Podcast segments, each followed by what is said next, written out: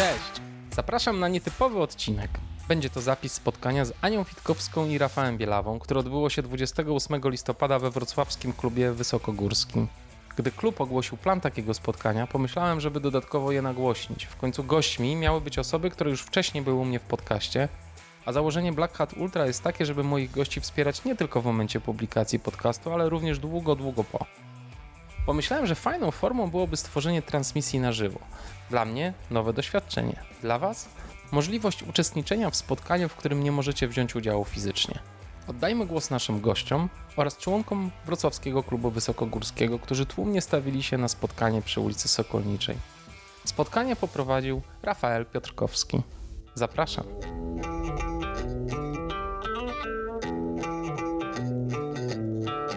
A później się zorientowałam, jak już przebiegłam ten maraton, yy, że można biegać w górach. I jeszcze się zorientowałam, że yy, jak wyścig yy, trwa yy, dłużej niż 4, 5, 6 godzin, to dzieje się coś takiego, że ja zaczynam w ogóle wyprzedzać. Znaczy nie przyspieszam, nie? Tylko ludzie odpadają, a ja jakoś, a mi idzie lepiej. I, i mówię, no fajnie, nie? Fajnie jest być na mecie y, pierwszym albo gdzieś z przodu, a nie y, jak tak na maratonie, że byłam, nie wiem, y, y, 3578, nie? No i tak mniej więcej się tak zaczęło właśnie. Mikrofon.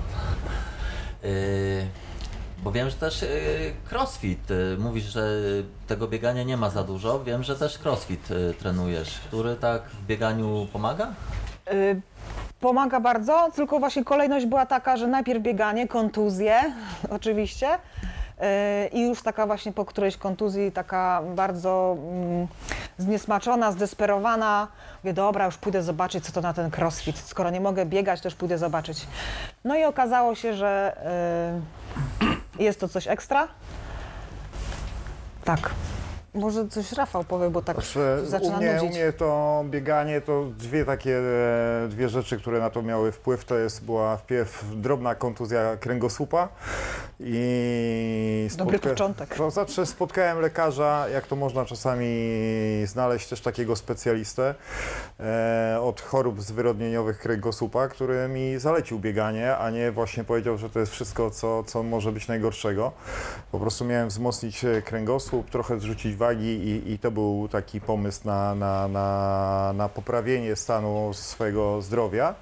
A drugi to mm, takie fajne pomysły na, zawsze się dzieją przy piwie, przy ognisku. I moje bieganie troszeczkę zaczęło się w Bieszczadach. Nie, że zacząłem biec rzeź, rzeźnika, tylko wtedy miałem taką fajną metę nie, niedaleko trola, gdzie zawsze siedzieliśmy sobie przy grillu, przy piwku i widzieliśmy, jak ci umorusani ludzie wracają z rzeźnika i mówiłem, kurczę, to jest fajna, fajna rzecz że można mieć taką wielką radość, a mi do tego momentu zawsze jak wracałem do domu, jak będąc takim kajtkiem w cały w błocie, to raczej e, nie widziałem radości na, na twarzy mojej matki, nie? tylko raczej kończyło się jakąś rózgą, a teraz można było być no, mega szczęśliwym, cały ubłocony i, i taką frajdę, że I jeszcze tak powiem, dostajesz medal. znaczy, czy, czy medal? Ja, ja powiem tak, ja jak zacząłem, to też powiedziałem, że to, to, to, to może być coś takiego fajnego. Jak przeczytałem sobie, poszukałem w internecie o tym bieganiu e, takich długich dystansów, znaczy długich, no, no powiedzmy, zobaczyłem rzeźnik 80 km, poszukałem w internecie, a ludzie piszą tam tak niestworzone rzeczy na temat tego, co to trzeba robić, żeby to przebiec, że naprawdę mam wrażenie, że na łyżwach wejście na Mount Everest jest łatwiejsze e, niż przebiegnięcie rzeźnika, a przecież to wcale takie nie jest. No to po prostu jest to fajne, chociaż ja wywodzę się z jak gdyby sportów, no może nie kontaktowych, ale jest zawsze jakiś partner, przeciwnik, czyli koszykówka i piłka ręczna, czyli zawsze tam gdzieś na odległość łokcia i się śmieję, że to mi zostało, bo bardzo często kończę w parze jakieś tam zawody i nie naprawdę, e, jak to mówię, nie jest dla mnie ważne jakiego, jakiej wielkości plecak dostanę e, potem w nagrodę, bo fajniejsze jest to, że można, można coś razem fajnego, fajnego zrobić. No bo tu właśnie w tym rzeźniku to w parach się biegnie, nie? I, i tu trzeba się synchronizować z tym partnerem, bo na pewno w trakcie te momenty kryzysu są różne, nie? Znaczy- to, to, to nie jest tak, że y, obaj słabniecie albo obaj napieracie cały czas, y, cały czas, nie? I, I tutaj trzeba się trochę właśnie z partnerem chyba. Znaczy to jest chyba na taka, e, to jest naj, największa trudność tego biegu i, i też największe, że tak powiem, największy fan tak naprawdę te, tego biegu w parach, bo, bo tak naprawdę dopiero na mecie e, widać jak ważny jest ten team, tak? Ja, ja biegłem bodajże 6 razy, 5 razy udało mi się skończyć, e, to miałem 5 razy okazję być e, silniejszy i to wtedy naprawdę z, uśmie z uśmiechem na twarzy. E, ostatnio to ja nie miałem szczęścia, bo byłem słabszy w parze, jeszcze coś tam mnie wykluczyło i, e, i to była męczarnia. Natomiast ja powiem tak, z Rzeźnika to mój pierwszy partner. Pamiętam, była taka sytuacja, że dogonił nasz taki znajomy Matias zupełnie przed całą metą, 400 metrów przed metą nas wyprzedził, wpadł na metę, taki szczęśliwy, przychodzi do mnie i mówi ale wiesz co, Rafał, tak mi zależało, żeby Cię wyprzedzić, nie? A ja mówię, podchodzę do Michała, mówię, zobacz, to jest mój partner Michał, poznajcie się. A ja mówię, a gdzie jest Twój partner? I to jest właśnie w rzeźniku fajne, tak? Ważne jest to, żeby być nawet dwie godziny później na mecie, ale być właśnie z tą drugą osobą, z którą się zdecydowało na starcie, że chcemy to skończyć, tak? I to, i, I to jest, to jest ważniejsze naprawdę od jakichś świecidełek i tak dalej, ale takie, że jest ten kryzys, się go przeżywa. Oczywiście można to wydłużyć, tak jak ja z Kamilem biegłem i się też śmiałem, że żadna, że bardzo mało który związek jest w stanie się na taką próbę e, z, powiedzmy zdecydować, a nam się to po prostu udało, tak? No, na rzeźniku biegi miksowe, y, kobieta z mężczyzną, no to rzeczywiście próba dla związku by była na pewno, nie? Y, A, a tu wspomniałeś, y, jak już sam poruszyłeś ten temat, to, to, to zapytam, w Bieszczadach piwo, a jak teraz? No wtedy dopiero myślałeś o, o bieganiu, a teraz i, można to jakoś synchronizować, czy to już absolutnie odpada takie piwo? Ale co z czym zsynchronizować? Z, treni- z, z codziennymi treningami. Z codziennymi treningami. Znaczy wiesz co, ja na przykład y, trenuję generalnie z rana przed pracą, więc nie polecam synchronizacji piwa z porannymi treningami przed pracą. Czy- ja- akurat nie jestem jakimś e, mm, smakoszem y, piwa, które, nie wiem, ja nie, nie, nie widzę takiej potrzeby synchronizacji tego specjalnie. No ja nie używam po prostu. E, miałem też tak. E, to znaczy nie, nie, praktycznie bardzo rzadko. To jest jak, jak mi kiedyś teść, przy, przyniósł sześciopak e, piwa. Jakiegoś bardzo słabego, to potem po kilku miesiącach zobaczyłem, że jest już po terminie i wyrzuciłem, tak? To, to jest takie moje pi, picie piwa, tak? E, No niektórzy są e, podczas biegów, stają się smakoszami podczas takich długich biegów, bo podoć to jest fajna odmiana smaku. E, Czy Ania Łemkowyna, którą wygrałaś, to na, generalnie na, na punktach ma co, co oni tam... e, Łemkowyna? Nie, nie, na Łemkowynie bardzo pilnują, żeby takich rzeczy nie było. No, no, Przepraszam, no byłam jest- wolontariuszem ostatnio, wiem. A ja mówię rok temu. To trzeba spotkać Krzysia Wiernusza gdzieś tam na punkcie, bo on, jego znajomi zawsze częstują. to tak, wtedy... Załoga górska. Nie komentuję. Może. E, dobra. E, Ania, wygrałaś... E, o, tutaj. No coś tam wygrałam. Coś tam, coś tam wygrałaś. E, a któ, któ, które z tych e, dla Ciebie takie jest, e, było najtrudniejsze na no, zwycięstwo w ogóle? Albo challenge. challenge. Który, który z tych challenge'ów, z tego co zrobiłaś, było najtrudniejsze? Szczerze mówiąc, liczyłam, że e, już jak zacząłeś zadawać to pytanie, że. Oj, coś tam się dzieje. Wszystko ok? Tak? E, że jak zadajesz to pytanie, który, który, które z tych biegów, które z tych, e, nie wiem, wygranych na przykład najbardziej sobie cenię, bo na to mam gotową odpowiedź. Bo tu, tru, trudności nie, znaczy szczerze mówiąc, trudności nie jestem w stanie e, porównać, bo różne rzeczy w różnych biegach są, są dla mnie trudne. E, Na 305 e, najtrudniejsze było to, że pierwszy raz miałam do czynienia z sytuacją, gdzie właśnie nie mam supportu, nie ma punktów odżywczych. Y, Nie wiedziałam, co się dzieje, jak się jest w trasie dłużej niż, no nie wiem, około 40 godzin. Więc to było trudne samo w sobie, że tego nie wiesz, co będzie dalej. Nie? E, Ale z drugiej strony ten bieg nie był trudny, bo y, nie wymagał, że tak powiem, spieszenia się za bardzo, na przykład, tylko takiej wytrwałości.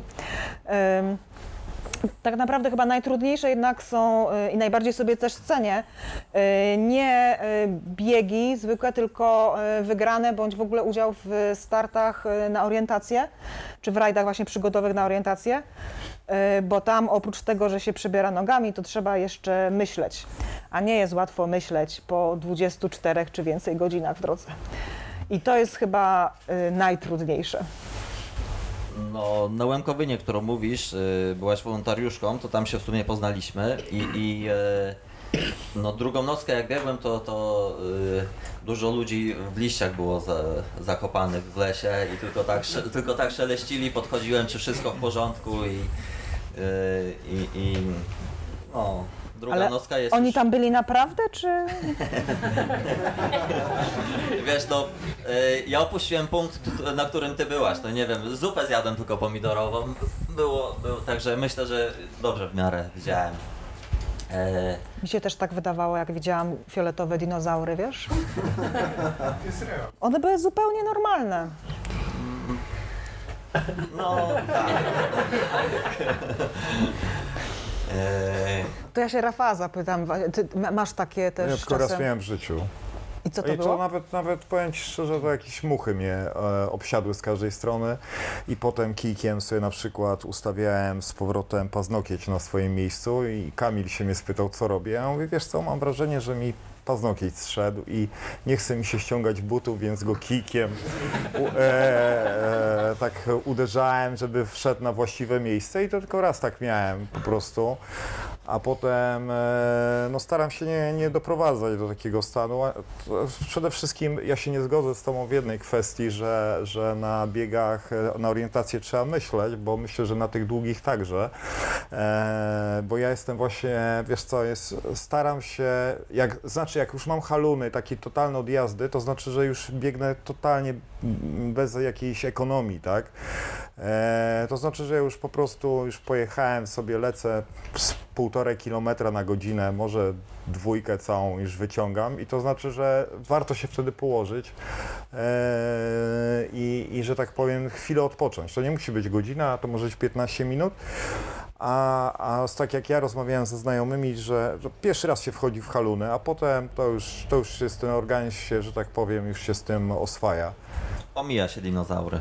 Omija się dinozaury, ale tak jak na przykład byłem w zeszłym roku na UTMB i swojemu koledze też tłumaczyłem, że jak nigdy nie biegł drugiej nocy, to, to się z tym może się zetknąć. I on tak, e, był z, e, rozmawiał ze skarbkiem, i który kazał mu zbierać, to znaczy złoto, tak? I on widząc te taśmy takie, które w nocy świeciły, to myślał, że to jest złoto, nie? Ja mówię, całe szczęście, że nie pozbierałeś tych taśm, bo jakbyś, jakbyś nabrał tego złota cały worek, nie? I byś tak przyszedł na metę, to myślę, że oni by się wcale fajnie nie przywitali, tak? Także, także ta, takie, takie śmieszne rzeczy, no tak się, tak, takie miałem do czynienia z czymś takim, tak? Dobrze, że tęczy nie było nigdzie, bo to też tam gdzieś znaleźć to prawda. No tęczę, no e, mówisz o tęczy, tak? Ja nie, no tęczę ja na przykład teraz widziałem, ale to właśnie, bo pojawiło się, jak zacząłem Sudecki, to też tam gdzieś na którymś tam kilometrze, też się tęcza pojawiła z deszczem, nie? Bo tak kilka kropel spadło, ja mówię, a po co? A potem się odwracam, a taka naprawdę super tęcza, ja mówię, okej, taki deszcz lubię. To, to tak, a sam z potęczy nie chodziłem. Tak się, E, Ania, zaczęłaś, zaczęłaś e, od 40, zwykłego maratonu, zwykłego maratonu powiedzmy. E, E, Tu ci mamy przerwę, bo też sobie potrafi, też oczywiście musiałam sobie, jak to ja, urozmaicić. Stwierdziłam, jak już zapisałam na maraton, że sam maraton, no to też y, może już słabo. W Berlinie jest tak, że dzień wcześniej, w sobotę przed biegowym maratonem jest maraton na rolkach, więc zrobię oba. Na rolkach też? E, 42 km? Tak, to prawie ta sama trasa. Mhm. Dobrze, dobrze, że, W poniedziałek nie było jeszcze opcji na lodowisku, na łyżwach gdzieś? Nic? Pewnie bym się zgłosiła. Wiesz, wtedy taniej za kilometr wychodzi, nie? No, Promocja. Jakieś takie hurtowe zapisy. I, I jakiś taki medal, wiesz, trzyczęściowy. Eee, Jaki miałeś wtedy czas na pierwszym maratonie? Y, trz- 3,57? Ale tak naprawdę, że myślę, że miałam wtedy taki czas tylko dlatego, że y, gdzieś przeczytałam, że poniżej 4 godzin jest spoko. Więc po prostu od początku się tak nastawiłam. I właśnie tak sobie myślę, kurczę, szkoda, że nie trafiłam na artykuł pod tytułem Złamać czy godziny jest spoko, bo pewnie też bym tak zrobiła, nie? E, Miałaś pacemakera? Nie, nie, nie. e, a najdłuższy tutaj, jak zresztą cały czas leci w, leci w tle, fotki, e, 305 kilometrów. Są gdzieś jakieś, myślisz, jeszcze granice? Gdzieś jest jakiś, może to już w dniach liczysz w ogóle, nie w kilometrach teraz będziesz liczyć, że trzy dni będę biegła i to, to koniec? To już, Yy, czy to, ile w ogóle poranków się spędza na trasie przy, Poranków było cztery, bo były to trzy, y, trzy doby i trzy godziny. Więc poranków było cztery. Y, I właśnie kolega, y, jeden nasz y, Tadek y, ma taki zwyczaj właśnie, że jak już wchodzi w takie dystanse, nie mówi się o kilometrach, bo to wszystko jest ultra, tylko liczy się bieg właśnie ilością poranków na trasie. Y, Całkiem niezły, niezły y, miernik. A jak pytasz o granice, właśnie, ja chyba cały czas ich właśnie poszukuję. Co- A w Polsce da się jeszcze w ogóle 305 jest coś jeszcze dłuższego? Nie. To już chyba maks jest, nie? Mhm. Znaczy potem już takie y, wyzwania Challenge. typu właśnie GSB, tak, tak, tak. Mhm. No wiadomo, I, I gdzieś planujesz się zatrzymać, czy, czy, czy tego limitu nie ma kilometrów?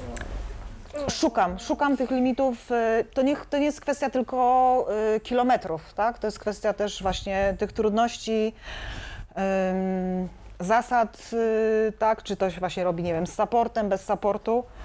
Ym, Tak, cały czas szukam. No, to nie możemy się doczekać w przyszłym roku, tak? Może pociągnę wątek. Y, Czy Stefan szepcze Ci na przykład GR11, czy raczej y, jakaś tam dłuższa zabawa na reunionie? Y, klimaty, czy byś szła właśnie taki też długi rajd przygodowy? Zdecydowanie rajdy mnie bardziej ciekawią niż same, po- że tak powiem, biegi. Tak. Myślę, że przyszły sezon y, w tą, w tą stronę. O planach porozmawiamy jeszcze. A w ogóle y, z, y, z, krótką historię Stefana. Jakbyś po, pokazała w ogóle, to kim jest Stefan, bo To jest- Ania zawsze biega ze To jest Stefanem. królik Stefan, prezes klubu Królika Stefana. Y, I królik, y, no on kiedyś tam w sklepie do mnie powiedział. O, o, tam widać na przykład na zdjęciu z, z tyłu, No. często.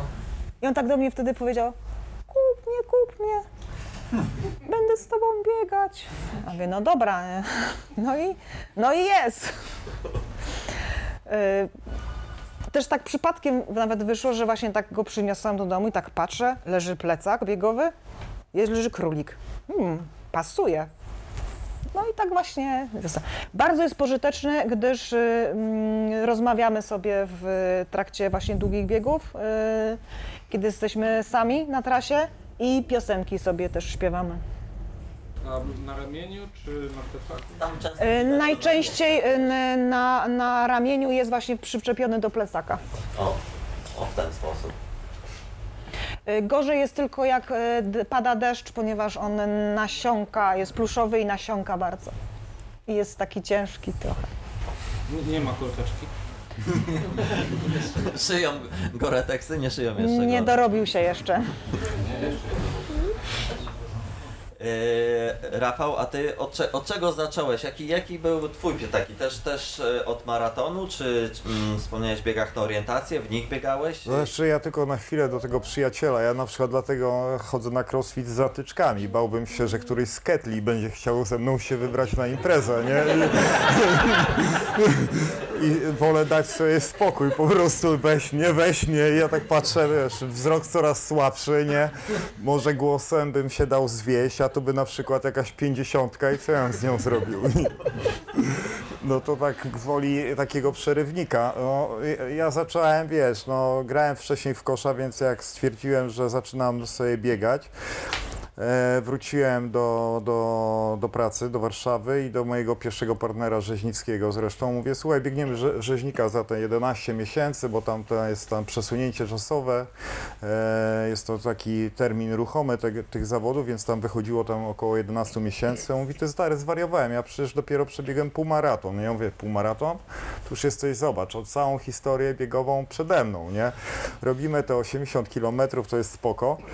No to mówi, to co, lecimy. No po, poszliśmy, ja po trzech kilometrach leżałem przy drzewie, nie, naprawdę umarłem nie, i wydawało mi się, no nie jest najgorzej, nie? Chociaż wydawało mi się, że te 10 kilometrów to spokojnie zrobię, ale naprawdę było ciężko, ale ja jestem kaszub, kaszubem, więc jestem uparty też trochę jak osioł, jak mam jakiś plan, to, to trudno mnie od tego odwieść. No i pojechałem nad morze, miałem 17 kilometrów w jedną stronę. E, No i tak sobie biegałem codziennie. No, powiem, że pierwsze to były naprawdę takie marszobiegi, ale się nie poddawałem i po dwóch tygodniach jak wróciłem z Niemiec, to mówię do Michała, chodź, biegamy, nie? On mówi, no to co? Ja mówię, to co? Dwie dyszki, nie? No bo teraz taką siedemnastkę to robiłem sobie na spokojnie. I Michał padł na 17 kilometrze i mówi, jak to jest możliwe, nie? Ja mówię, no wiesz, no spodobało mi się. No i po trzech miesiącach zrobiłem pierwszy maraton. W E, trzech miesiącach od, tak. od pierwszego od- treningu? Tak, tak. No to... No. E, Tak. I zrobiłem pierwszy maraton, potem pobiegłem pierwszego rzeźnika. Powiem, że było śmieszniej, poza biegiem dla Maćka jeszcze nigdy nie przebiegłem 10 kilometrów. E, Piątki także oczywiście nie przebiegłem, także e, jakoś nigdy mi to nie było dane. E, tak, tak się zaczęło, tak? Po prostu widziałem, że to jest, e, sprawia mi to ogromną radochę. E, Rzeźnik to po prostu po pierwsze miałem tą, tą, to szczęście, że kolega padł gdzieś e, w Cisnej, ale potem się zamieniliśmy. Ja sobie spokojnie szedłem za nim i skończyliśmy, tak jak zresztą mówiłem. A ja już wiedziałem, że znalazłem sobie jakąś fajną, fajną pasję, tak? I, i, i, tak, by, I tak było. Tam z maratonem w pewnym momencie sobie dałem spokój, bo też jakiś tam miałem cel. E, Teraz trochę mi asfaltowy maraton kusi, bo zrobiło się większy, większy zapas prędkości, więc może chciałoby się po prostu pójść i coś poprawić. Natomiast e, z reguły to jest już albo już zaczynam sezon, albo, e, albo jestem po, już trochę zmęczony i to powiem szczerze, bo to jednak długie biegi dosyć, e, no, no, może nie demolują, tak, ale one zostawiają ślad na pewno, tak. Jak się zrobi 240 czy tam więcej kilometrów, nie, to trudno potem, e, jak dla mnie, tak, e, ruszyć, żeby naprawdę jakiś fajny czas w maratonie wykręcić, tak. Oboje mm, zaczynaliście, biegaliście w maratonach asfaltowych, no ale e, biegacie, jesteście biegaczami górskimi. No zresztą jesteśmy w klubie wysokogórskim i, e, i, i e, jaka jest różnica? Czemu, czemu nie zostaliście przy tym asfalcie? Zaczynaliście od tego, tam są lepsze czasy, Ale E, czasy do czego? lepsze czasy, no, można osiągnąć, punkty są stałe, no jest łatwiej, no nie wiem czy łatwiej, no Nie jest po prostu łatwiej. je- no właśnie, to jak, Dla mnie jest... e, właśnie, s- czemu jest inaczej? Ja na przykład, y, bo, bo, bo nie dystans jest problemem na maratonie, tak? Maraton jest krótki, no, tak się teraz człowiek śmieje, że jak wychodzę na taką 60 km, ja kompletnie nie wiem jak to biec. Czy w trupa jak na maratonie od początku, tak? czy, czy, czy jakoś trochę inaczej? No oczywiście na, na, w miarę swoich możliwości, tak? W, w górach jednak inaczej się biega, tak? Na, czym dłuższy dystans, to nie ma sensu biegać e, pod górę, tak? Więc sobie mocno, ale wchodzisz, tak? Więc odpoczywasz tak naprawdę, zbiegasz, a tu masz jednostajne bicie cały czas, takie same, e, taki sam krok i liczy się tak naprawdę tylko prędkość. Ty wiesz, masz świadomość, tak jak ja ja, wiesz, e, łamałem sobie, to znaczy zależało mi na tym, żeby złamać trójkę, to, to ja wiem, że wystarczy, że mi odejdę sobie z 15 sekund na kilometrze, sobie odciągnę i ja spokojnie to skończę, tak, z uśmiechem na twarzy, ale właśnie te 15 sekund kosztuje, tak. Ania, a ty? Mm, Dla mnie, e, znaczy ja może inaczej, w góry to jest w jakiś sposób też naturalne dla mnie środowisko. e, No wiadomo, w góry się fajnie jeździ na wycieczki i, i tak dalej, gdzieś tam od dzieciństwa, e, czy nawet w genach mam to chyba zakodowane. I samo odkrycie, że można biegać w górach, to jest coś wow, tak? Że mogę w tym momencie zrobić sobie właśnie wycieczkę nie y, 20 km po górach zajmie mi cały dzień, tylko mogę sobie zrobić, nie wiem, 50, 60 i, i, y, i, jest super. Y, maraton, y, czy w ogóle bieganie po asfalcie, po pierwsze jest nudne, bo to jest właśnie cały czas tylko pilnowanie tego, tego tempa. E, Po drugie, no też się zastanawiam, cóż, y, cóż ja mogę, że tak powiem, w tym e, maratonie e, osiągnąć, tak? Żeby poprawić y, jakoś ten czas, urwać parę minut. No dobra, mogę, ale będę nie 3568, tylko 3000, może 257.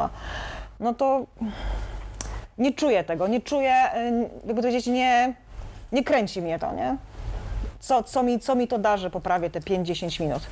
A w górach, y, gdzie ten czas, nawet jeżeli to jest ten sam y, dystans, ta sama trasa, y, już tej porównywalności nie ma, chociażby ze względu na warunki pogodowe, które są. Tam się dużo więcej, dużo więcej dzieje. Łemkowyna tutaj wspomniana jest najlepszym przykładem, jak, jak drastycznie pogoda może wpłynąć na, na, na wyniki. Tak samo jak nie cierpię biegania po asfalcie, tak samo bieganie na, jak to te bieżnie takie w siłowniach. No właśnie, takie sztuczne, nie? To jest, to jest straszne. E, pytanie, biegasz może krótkie biegi górskie? Na przykład, nie wiem, bieg na ślęże. To nie jest ultramaraton, to jest bieg górski, ale na dystansie znacząco krótszym niż 80 km, tak? E, No chyba, że z Krakowa przybiegnie tutaj i od razu biegnie na Ślęże. Y, nie.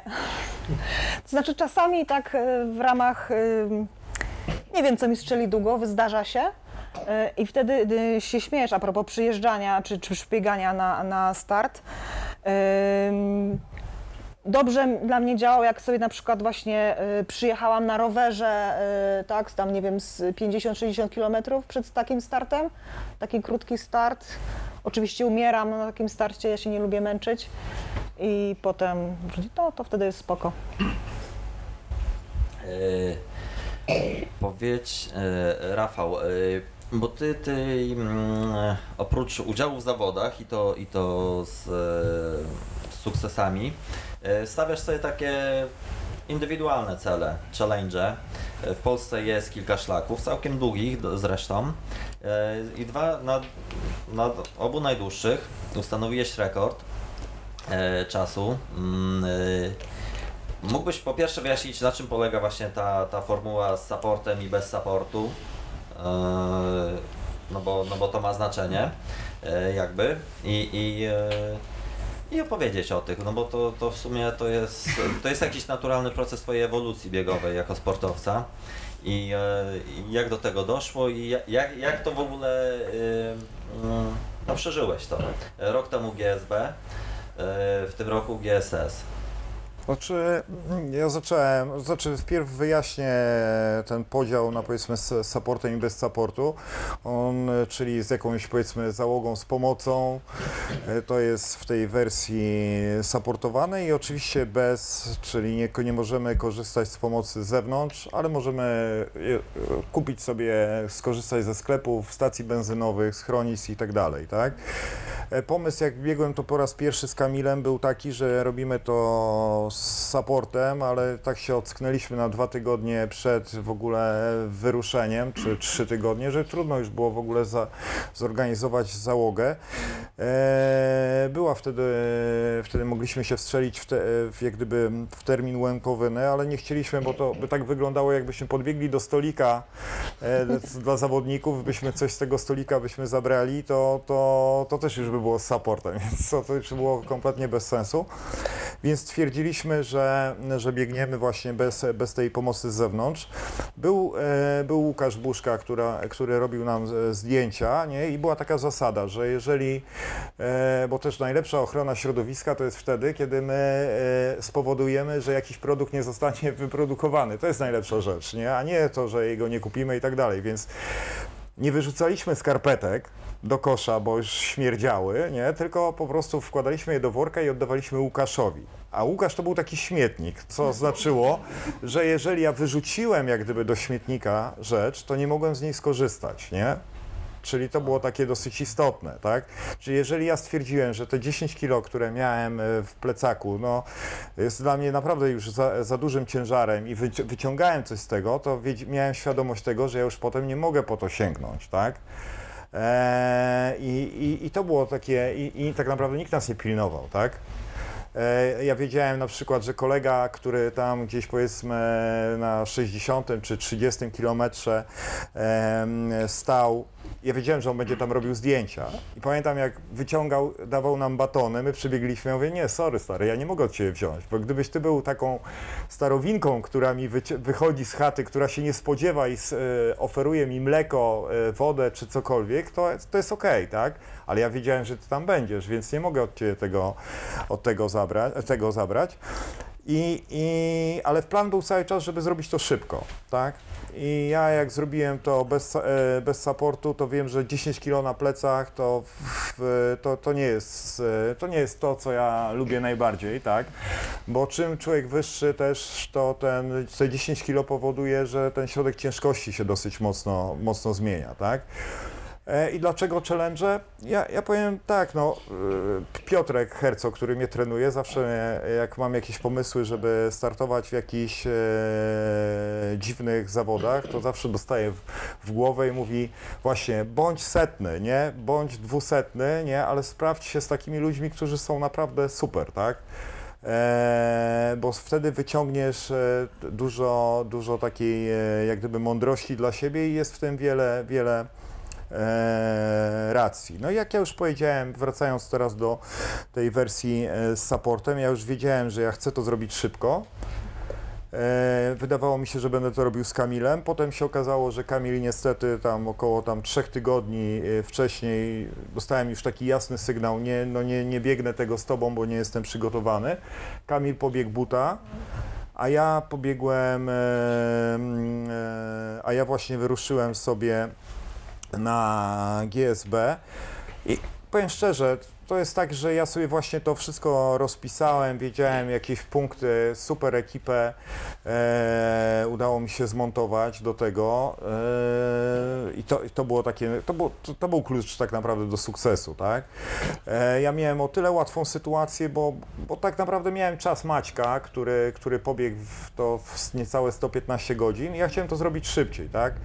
E, Pierwsze, pierwsze dwa dni leciałem na 100 godzin, potem niestety przez błędy takie logistyczne wiedziałem, że musiałbym zaryzykować, a nie chciałem po prostu zaryzykować, tak? E, Dla mnie odnośnikiem był czas Maćka. To, że za chwilę to ktoś mnie poprawi, to, to jest tylko kwestia czasu. Może sam to nawet zrobię, chociaż powiedziałem wcześniej, że GSB już więcej nie pobiegnę, ale potem jak przebiegłem GSS-a, to stwierdziłem, że jak mam gdzieś wrócić, to wrócę szybciej na GSB, ale w odwrotnym kierunku, tak? To też wróciłem do domu i powiedziałem, nigdy nie wrócę na szlak z Ustronia do Wołosatego, nie? A Gosia mówi, no ale można w odwrotnym kierunku. No i właśnie to jest ta furtka.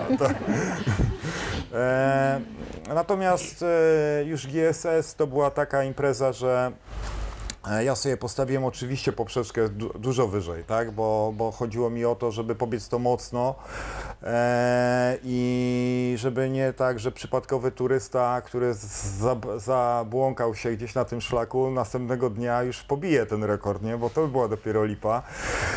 Więc też bym z tego powodu jakoś strasznie nie, nie ten, nie, nie, nie, nie płakał, ale jakbym usłyszał, że on z ketlem na przykład 50-kilogramowy zrobił to kilka godzin wcześniej, to ja naprawdę trudno mi było spojrzeć w lustro, więc tu plan był tego, takiego, Jakie to są dystanse? wyszło mi 520 na GSB i 460 na GSS-ie.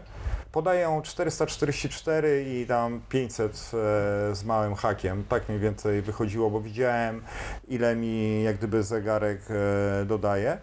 I pierwszy... Kie- Kiedyś jeździliśmy do Mielna nad, nad morze, to gdzieś z Wrocławia chyba tyle jest. Cały dzień jechaliśmy autem. No to, to wiesz co, myślę, że od GSS-a ten szlak do Mielna się mało co różni, tam też jest sporo asfaltu, wiesz, i też także myślę, że to taka też fajna impreza. Bunkrów nie ma, ale też jest No dobrze. tak, to tam tutaj natomiast ten szlak jest, jest taki problem, że definicja w ogóle czerwonych szlaków jest taka, że on powinien prowadzić przez najfajniejsze miejsca w, re, w regionie, tak? Natomiast dla mnie GSS to nie jest e, szlak na czerwony kolor, tylko ewentualnie na niebieski, nie? Czyli długodystansowy, dlatego że on omija wszystko, no. Tak jak już naprawdę, e, znaczy, no okej, może przesadziłem z tym wszystko, nie? Bo może jakiś przez przypadek nie dało się inaczej poprowadzić, jakiś szczyt udało nam się tam zrobić, ale nie wchodzi się no, z takich najważniejszych, Śnieżka, Śnieżnik, Szczeliniec, tak, e, to omijamy, nie? Potem jest e, sporo jeszcze takich pomniejszych szczytów, e, które też się omija, tak, i, i, i po prostu nawet, no to jest dramat, nie? I wpadasz do miasteczka, już widzisz, o, jakiś fajny rynek gdzieś tam i nagle w prawo, szlakiem stacji benzynowych, nie, omijasz całe miasteczko od takim dwukilometrowym łukiem, nie, i znowu jesteś. I, I to był dla mnie taki, to było dla mnie takie słabe przeżycie. Natomiast Ale wiedziałeś o tym wcześniej, nie? Nie. Nie- nie, Czyta, czytałeś może ważną dyskusję właśnie jak przedłużyli GSS do Prudnika, że przecież od Prudnika do Paszkowości lecisz prawie cały czas asfaltem. Znaczy jest tam, wiesz, jest bardzo, to znaczy jest tam jeden fajny, fajna, fajna rzecz, a mianowicie Biskupia Góra. Teraz e, e, obok, jest, e, obok jest taka łysa kopa, czy coś takiego i teraz ona jest faktycznie łysa, bo tam chyba kornik nieźle przyatakował i wycięli cały wierzchołek, nie? Tam normalnie jest łyso, ale jak się idzie o wschodzie słońca, wchodzicie sobie na tą łysą e, kopę i z tej biskupiej są takie zdjęcia można robić, naprawdę, tylko trzeba by mieć fotografa, bo akurat e, Łukasz jak biegliśmy to nie zdążył.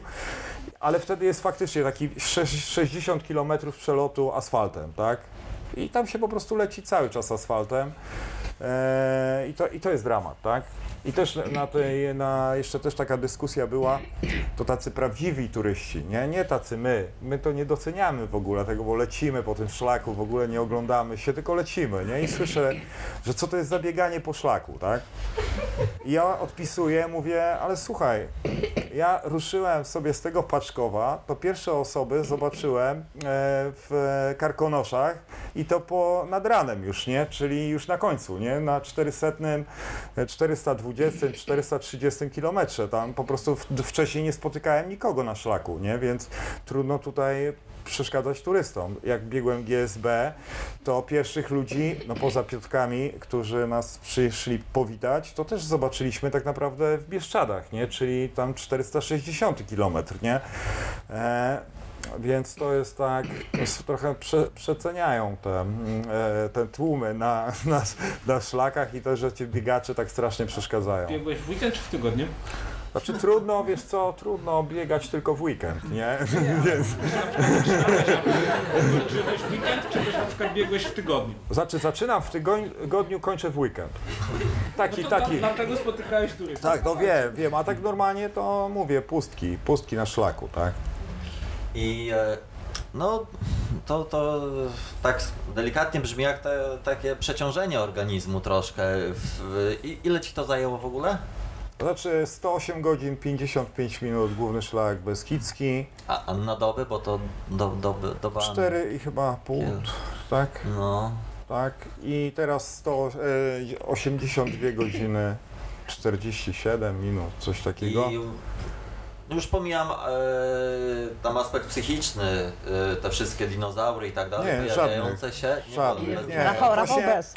Ja, ja powiem Ci szczerze, takie, takie zabawne sytuacje, jak na przykład w Karpaczu rozbijamy się na rondzie. Się okazało, że to się rozbiliśmy na rondzie, siedzę na takim murku. E, I ja mówię, poproszę to, tamto, to mi dajcie, weź śpiwór. Tak, druga w nocy e, do Tomka mówię, weź to, słuchaj, zabierz e, śpiwór, to będę potrzebował, tam się zdrzemnę. I taki człowiek ko- koło nas chodzi i mówi, kiedy będzie Rafał? No ale już jest. Ale jak to? Ja tu przyszedłem zobaczyć człowieka, który jest w jakiejś totalnej agonii, jakiś, jakiś człowiek widmo, nie? Znaczy ja, ja nie mam czegoś takiego, bo jak już jestem taki zajechany, ja po prostu idę spać, tak? To jest, to tam trzeba być po prostu świeżym, Ile tak? godzin przespałeś?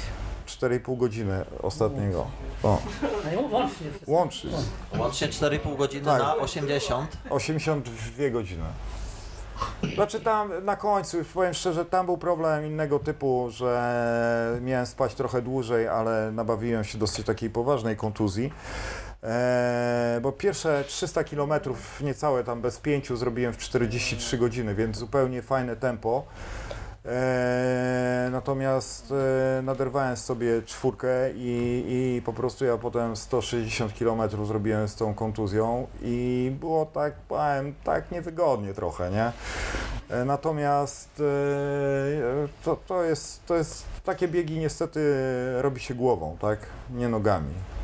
I jak będziesz miał świeży, świeżą głowę, to to zrobisz. Jak nie będziesz jak już po prostu nie będziesz taki, że tak powiem, e, sprawny, e, nie chciałbym powiedzieć intelektualnie, bo to nie ma nic z tym związku, ale żeby na chłodno podchodzić do pewnych rzeczy. Nie? Tak samo ja z tą kontuzją też wiedziałem, zrobię 5 kilometrów, to powinno się rozchodzić, tak? A jak już zobaczyłem, że na zegarku zostało 99,9 km, to już byłem na 100% pewien, że to zrobię bez względu na to, czy się będę czołgał na końcu, czy też nie. Czyli e, to, że krew leci mi z ucha, to normalne. Można, można biec dalej. Nie, nie leciałem. Nie, no to bym się martwił. A to, e, a słuchaj, e, te, te mm, kurczę, 4,5 godziny na 80 godzin. E, z początku pewnie idzie to jakoś, jakoś sobie obliczałeś i gdzie będziesz spał, a, a no ale później jak, te, domyślam się, że to jak te drzemki półgodzinne, to, to gdzie? No znaczy, gdzie? nie miałem już potem, bo ja pamiętam, że w Jagodnej spałem godzinę 50. E, Potem miałem spa i potem niestety e, przed sobą nabawiłem się tej kontuzji, to miała być ta druga noc i już niestety potem głowa już tak troszeczkę, e, bo już wiesz, że zaczynasz zwalniać, nie? Więc już też głowa też próbuje ciąć, że tak powiem, przerwy, tak niezależnie trochę od nas, tak? I pamiętam, że wtedy się położyliśmy też, i to też taki błąd zrobiłem, bo położyliśmy się teoretycznie na dwie godziny, ale ja i podłączyłem sobie kompeksa, próbowałem rozluźnić tą nogę, e, dzwoniłem do fizjoterapeuty, nie, więc zamiast e, dwóch godzin spałem 45 minut, potem następną godzinę, to skończyło się na 15 minutach. E, I ostatnie spanie, to też tak, żeby było śmieszniej, to pod, e, mm, e, jak się nazywa, pod słonecznikiem. Się, się powiedziałem chłopakom, ja muszę się położyć, bo naprawdę nie, nie, nie, nie zrobię. I Tomek do mnie, no chodź, już to niedaleko, do odrodzenia jest tylko 55 minut. Ja mówię, 55 minut to jakby na księżycu to było, nie? Ja mówię, ja tu się muszę gdziekolwiek, nie na ścieżce, ale się muszę położyć. I położyliśmy się pod skałami i ja mówię, to, to ile, nie? Oni tak, no może 15, ja mówię, to chociaż 20 minut. I y, obudzisz się po 18 minutach, nie? Wstajesz i lecisz dalej. Jesteś bardziej fresh? Znaczy, pierwsze 5 minut to jeszcze nie miałem, miałem problem ze złapaniem pionu, nie? Bo tak leciałem, po prostu się trzymałem jeszcze kamieni, ale potem ruszyłem, nie? I to było dziwne, bo w tych karkonoszach jak faktycznie odbiłem i biegło mi się do, do momentu, do zbiegu na hali szrenickiej, gdzie załatwiłem już śródstopie po raz kolejny i już wiedziałem, że sorry, Izery to będzie jakaś masakra, no i taka, taka była, no. Tam było to chyba, nie? Nie, było wszędzie sucho. Ja po prostu buta to zmoczyłem tylko dlatego, że na koniec w wizerach sobie tak przeskoczyłem przez taką łąkę. Już tak naprawdę bardziej głupkowałem niż, niż e, naprawdę mogłem, mogłem to, no zresztą na asfalcie trudno o błoto. Tam teraz trochę asfaltu się pojawiło. On myślę, że trochę więcej. Ale to żeby nie zapadał w taki sens, którego trudno się obudzić. Nie, bo w ogóle nie potrzebujesz tak naprawdę budzika.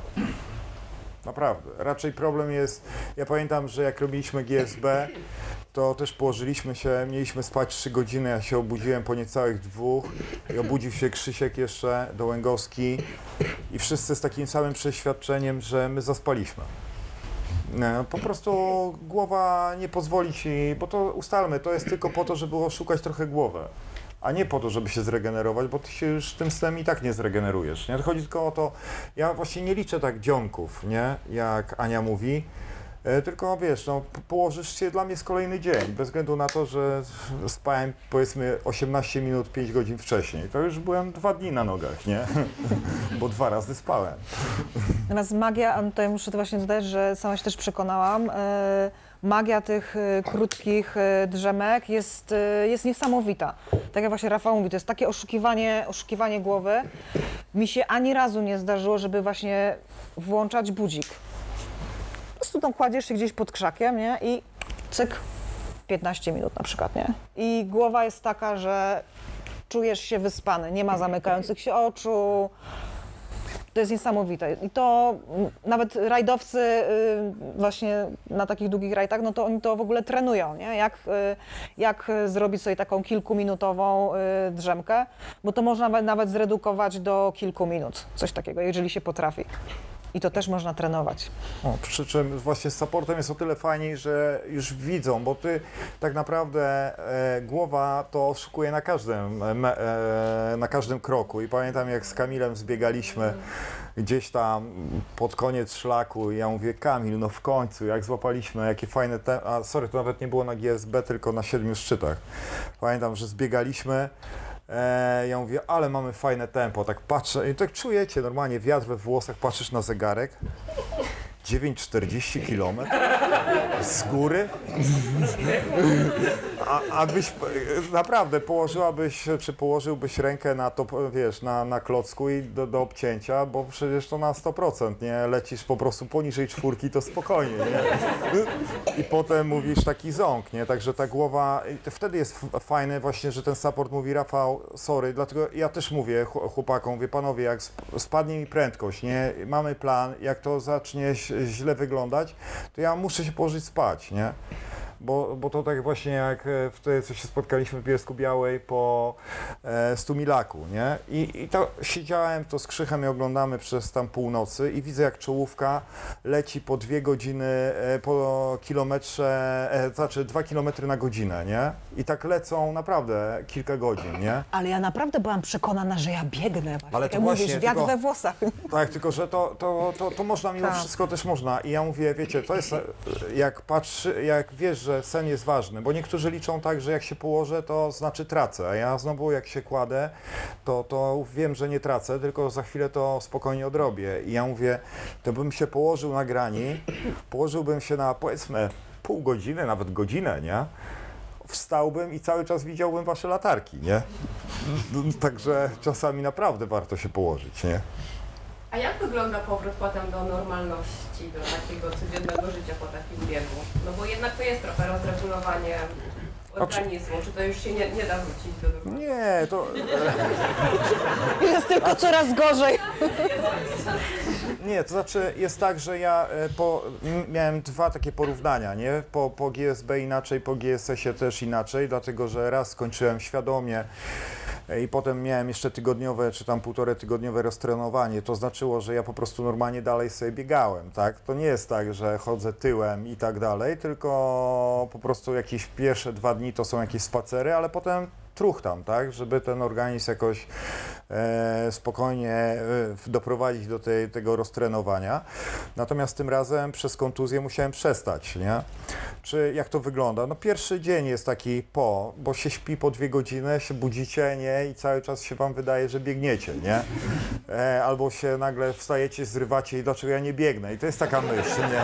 Dlaczego ja nie biegnę? To I jest coś... straszne, to jest, to jest masakra. Właśnie budzisz się w środku nocy I gdzie jest plecak? Który jest kilometr? Czemu ja śpię? Czemu nikt nie powiedział? Nie, i, i to, to jest trudne, natomiast, e, natomiast cała reszta no, przychodzi dosyć prosto, co boli. No jeszcze można, jak się na takich długich rzeczach, to co się strasznie obija mm, śródstopie i to okostna to po prostu wyje. E, I to przez, to jest tylko jak się śpi, to boli, nie? Bo wystarczy, że się wstanie, jest już, e, noga zostanie ukrwiona, nie? I to już przestaje boleć, nie? Natomiast to jest e, najtrudniej chyba tak naprawdę doprowadzić e, oczy do, do porządku, tak? Dlatego, że jak się siada przy komputerze, to dopiero wtedy widać zmęczenie, tak? To jest tak, że próbujesz się wpatrzeć i te oczy się po prostu zamykają dosłownie momentalnie, tak? Że to, to jest takie, e, to jest trudne. I ale po tygodniu, że tak powiem, nadrabia się ten sen i już jest wszystko ok. Natomiast tak jak mówię, no tutaj fizycznie niestety no nie, nie opowiem Wam, że tak jak prawdziwy maratończyk schodzę tyłem po schodach i tak dalej, to się niestety nie dzieje. No. Niestety. No niestety, wiesz, to jest dramatyzm, nie? To jest, wiesz, jak sąsiad mnie zobaczył też, ja dwa dni po GSB, ja przy, przy, pojechałem sobie na rowerze do fizjoterapeuty, wracam i pamiętam, że on tak stał z otwartą buzią i tak jakby zobaczył kosmitę, tak? A ja mówię, to przecież to było tylko 520 kilometrów, no.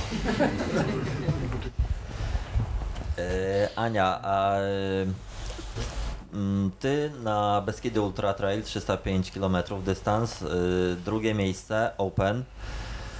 E, I tam był w sumie nawet e, chyba taki przy końcówce dosyć dramatyczny moment dla jednego z uczestników, a, a mm, powiedz jak ty, mm, to, to chyba taki twój spory challenge i, i wielki sukces jednocześnie. Jak, jak ty to wszystko, mm, to była, mm, no tam nie było takich regularnych punktów jak na zawodach, prawda? W ogóle nie było. w ogóle. E, czyli to można traktować e, no, z supportem, bez supportu i, i jak, jak wyglądało twoje, ym, ile ci to zajęło, jak, jak, ten, jak ten bieg wyglądał, kiedy to było? Koniec września. Koniec września to września, przebiegłeś, tak, dwa czyli dwa całkiem świeży temat, e, ze Stefanem obowiązkowo. I, I no opowiedz, opowiedz jak to wyglądało, gdzie idzie ten szlak w ogóle i na Y, jakich? Trasa, y, trasa prowadzi przez, y, zaczyna się w Beskidzie Śląskim w Szczyrku, Beskid Mały, Beskid Żywiecki i z powrotem Beskid Śląski. Trasa jest tak ułożona, żeby było tak stromo w miarę, jak tylko się da stromo. E, I trasa jest nieoznakowana, to znaczy w, myślę w 95% po, po szlakach, tam są fragmenty poza szlakami, e, więc tu też trzeba sobie samemu e, radzić. I powiem tak, pewnie bym się w ogóle na to nie zapisała, gdybym od początku wiedziała, że są takie zasady. Mm, bo raczej ja tak na razie dopiero zaczynam biegać, nie? więc tak ostrożnie, właśnie z tym supportem, tak bezpieczniej. Y, I jak zapisywaliśmy się, to była jeszcze wersja, że to jest właśnie z supportem, czyli można mieć swoje, swoją ekipę, która właśnie na jakimś tam punktach y, właśnie na przykład można sobie buty przebrać wtedy, albo kurteczkę, jak się ma mokrą, tak? Y, albo dostać zupkę z termosku, to jest super. Y, I chyba na 2-3 miesiące przed y, butem y, organizator stwierdził, no wiecie co, doszliśmy do wniosku, że tak będzie lepiej. Zakaz supportu całkowity, radźcie sobie sami. Niektórzy zrezygnowali wtedy. Ja podeszłam do tego, no nie dobra, no pff, najwyżej, najwyżej nie skończę, spróbuję. Y, I to było też o tyle nietypowe takie podejście do tego biegu, że nie miałam w ogóle zamiaru się tam ścigać, czy zrobić jak najlepszy czas. Mówię, nie znam w ogóle jakby jak się będzie mój organizm zachował na tak długim dystansie. Celuję tak, żeby w miarę się domknąć w limicie na spokojnie, z dużą ilością odpoczynków. Taką, tak, taką miałam strategię. Yy, I zresztą na 30 chyba 5 kilometrze, gdzie jest yy, drugie, drugie, drugie chyba schronisko, czy pierwsze, yy, więc byliśmy tam, nie wiem, po 4-5 godzinach od początku biegu. To chyba byłam jedyną osobą z biegu, która tam się zatrzymała już na jakiś ciepły posiłek. E, Taki, taki był plan, taka była strategia. E, No i bardzo mi się ta strategia opłaciła, bez właśnie szarpania z, z, z tymi odpoczynkami, z jedzeniem. Tu też taka zabawna historia była właśnie e, w Zawoi. To już była pierwsza, pierwszy wieczór, czy jakieś tam prawie 100 kilometrów w nogach. Wiedziałam, że jest żabka. Żabki, jak wiadomo, do 23. Zbiegam tam do tej zawoi, patrzę, hmm, 22.45. No dobra, trzeba przyspieszyć. I ten szlak się nie chciał tak skończyć do tej zawoi. 22.55. Dalej nie ma tej, jeszcze tego asfaltu. Zbiegam, zbiegam, zbiegam. Wpadłam do tej żabki. 22.57. Taka szczęśliwa. Mówię, a jak się cieszę, że, że zdążyłam, bo następna możliwość dopiero miałabym rano w schronisko. A pan tak patrzy na mnie i mówi, ma pani trzy minuty. Dobra. Ja tam po prostu dobiegłam, wiecie, jak na, jak, jak, jak, jak na metę niemalże. Także z tym zaopatrzeniem tutaj po drodze to jest niezła strategia bez supportu. E, Ale wspomniałeś o, e, o, tym, e, o tych kłopotach. Zresztą nie był to jedyny zawodnik, który, który miał poważne, poważne kłopoty. I odwołam się do tego, co Rafał powiedział. Na czym polega bieganie, bieganie głową? E, mm, Nasze organizmy są czasem mądrzejsze niż my sami i niż to, co chcemy im y, zrobić. Y, I jeżeli organizm się zbuntuje i powie: Sorry, te kolejne kilometry to już nie dam rady, to odetnie ci tą świadomość, która, którą świadomością każesz temu organizmowi biec. Po prostu ci tą świadomość odetnie i tak się stało na bucie w przypadku y, dwóch, y, dwóch zawodników. W przypadku jednego na, na końcówce już bardzo blisko, bo to było kilkanaście kilometrów do mety zaledwie. Y, jeden i drugi chłopak byli po prostu no, przytomni, tak? Rozmawiali, mieli oczy otwarte, nie spali. Tylko, że świadomość odcięta, nie wie gdzie jest, nie wie co się z nim dzieje. Y, Wygląda trochę jak tak y, warzywo, chociaż teoretycznie jest w stanie się poruszać. Organizm odcina świadomość. I e, no tutaj jak gdyby no nie ma punktów, nie ma, nie ma, rozumiem, nie ma też no służb, zdrowia i tak dalej, to co, z- jak, jak w takim, co z nim zrobić? Inni zawodnicy tylko mogą pomóc, tak? Czy Y, Inni zawodnicy, y, jeden chłopak miał, y, miał to szczęście, że na tyle przytomności jeszcze miał, że chodząc po lesie jakby trzymał się w miarę szlaku, więc trafił na kolejnego zawodnika, który go właśnie zaprowadził do schroniska. No, kolejny tam, y, Dawid miał też, też szczęście, że byli z chłopakami, więc chłopaki pomogli zorganizować, y, właśnie zorganizowali y, ratunek dla niego, bo trzeba było po niego przyjechać. Taki bufor bezpieczeństwa jest też, że jesteśmy śledzeni, mamy takie urządzonka do śledzenia, więc w sytuacji, gdy ktoś zatrzymywał się na dłużej albo schodził ze szlaku, to był telefon. Y, Trzeba było od telefonu organizatora odbierać. y, Trzeba było mieć te telefony oczywiście włączone. A to mm, pociągnąłbym ten temat, bo chyba się zgodzicie, że żaden lekarz medycyny, psycholog e, nie poleci tego sportu. Ciężko przynajmniej. E, Jakie, Nie jak- zgodzę się od razu. nie? No, no, to, no to słucham. Zważ, znaczy, po Jakie, są, pierwsze, jakie są aspekty dla zdrowia? Dla psychiki, okej, dla psychiki jeszcze okej. wspomniałeś no o psychologu no właśnie. dobra, no to okej, dla psychiki tak, y, bo lekarz medycyny chyba, chyba ciężko by było. Co? Są, czy są jakieś aspekty takie prozdrowotne?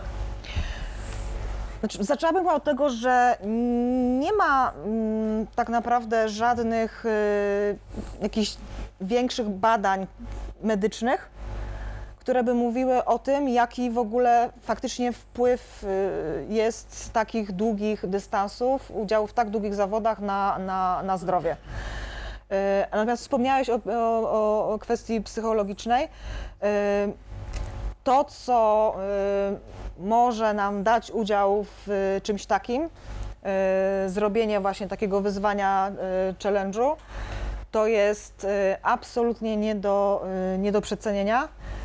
Y, I to jest coś, po co, po co biegamy. Mi się to nawet w pracy przydaje czasem. Bo jeżeli mam. Nie, nie, nie, praca absolutnie z bieganiem związana nie jest, czy, czy, czy z czymś takim. Kiedy mam naprawdę trudną sytuację, to wtedy ja sobie tak myślę, kurczę, zrobiłam właśnie na przykład buta, to z tym sobie nie poradzę? I to działa. I, i, I mi to coś takiego bardzo dużo, bardzo dużo dało.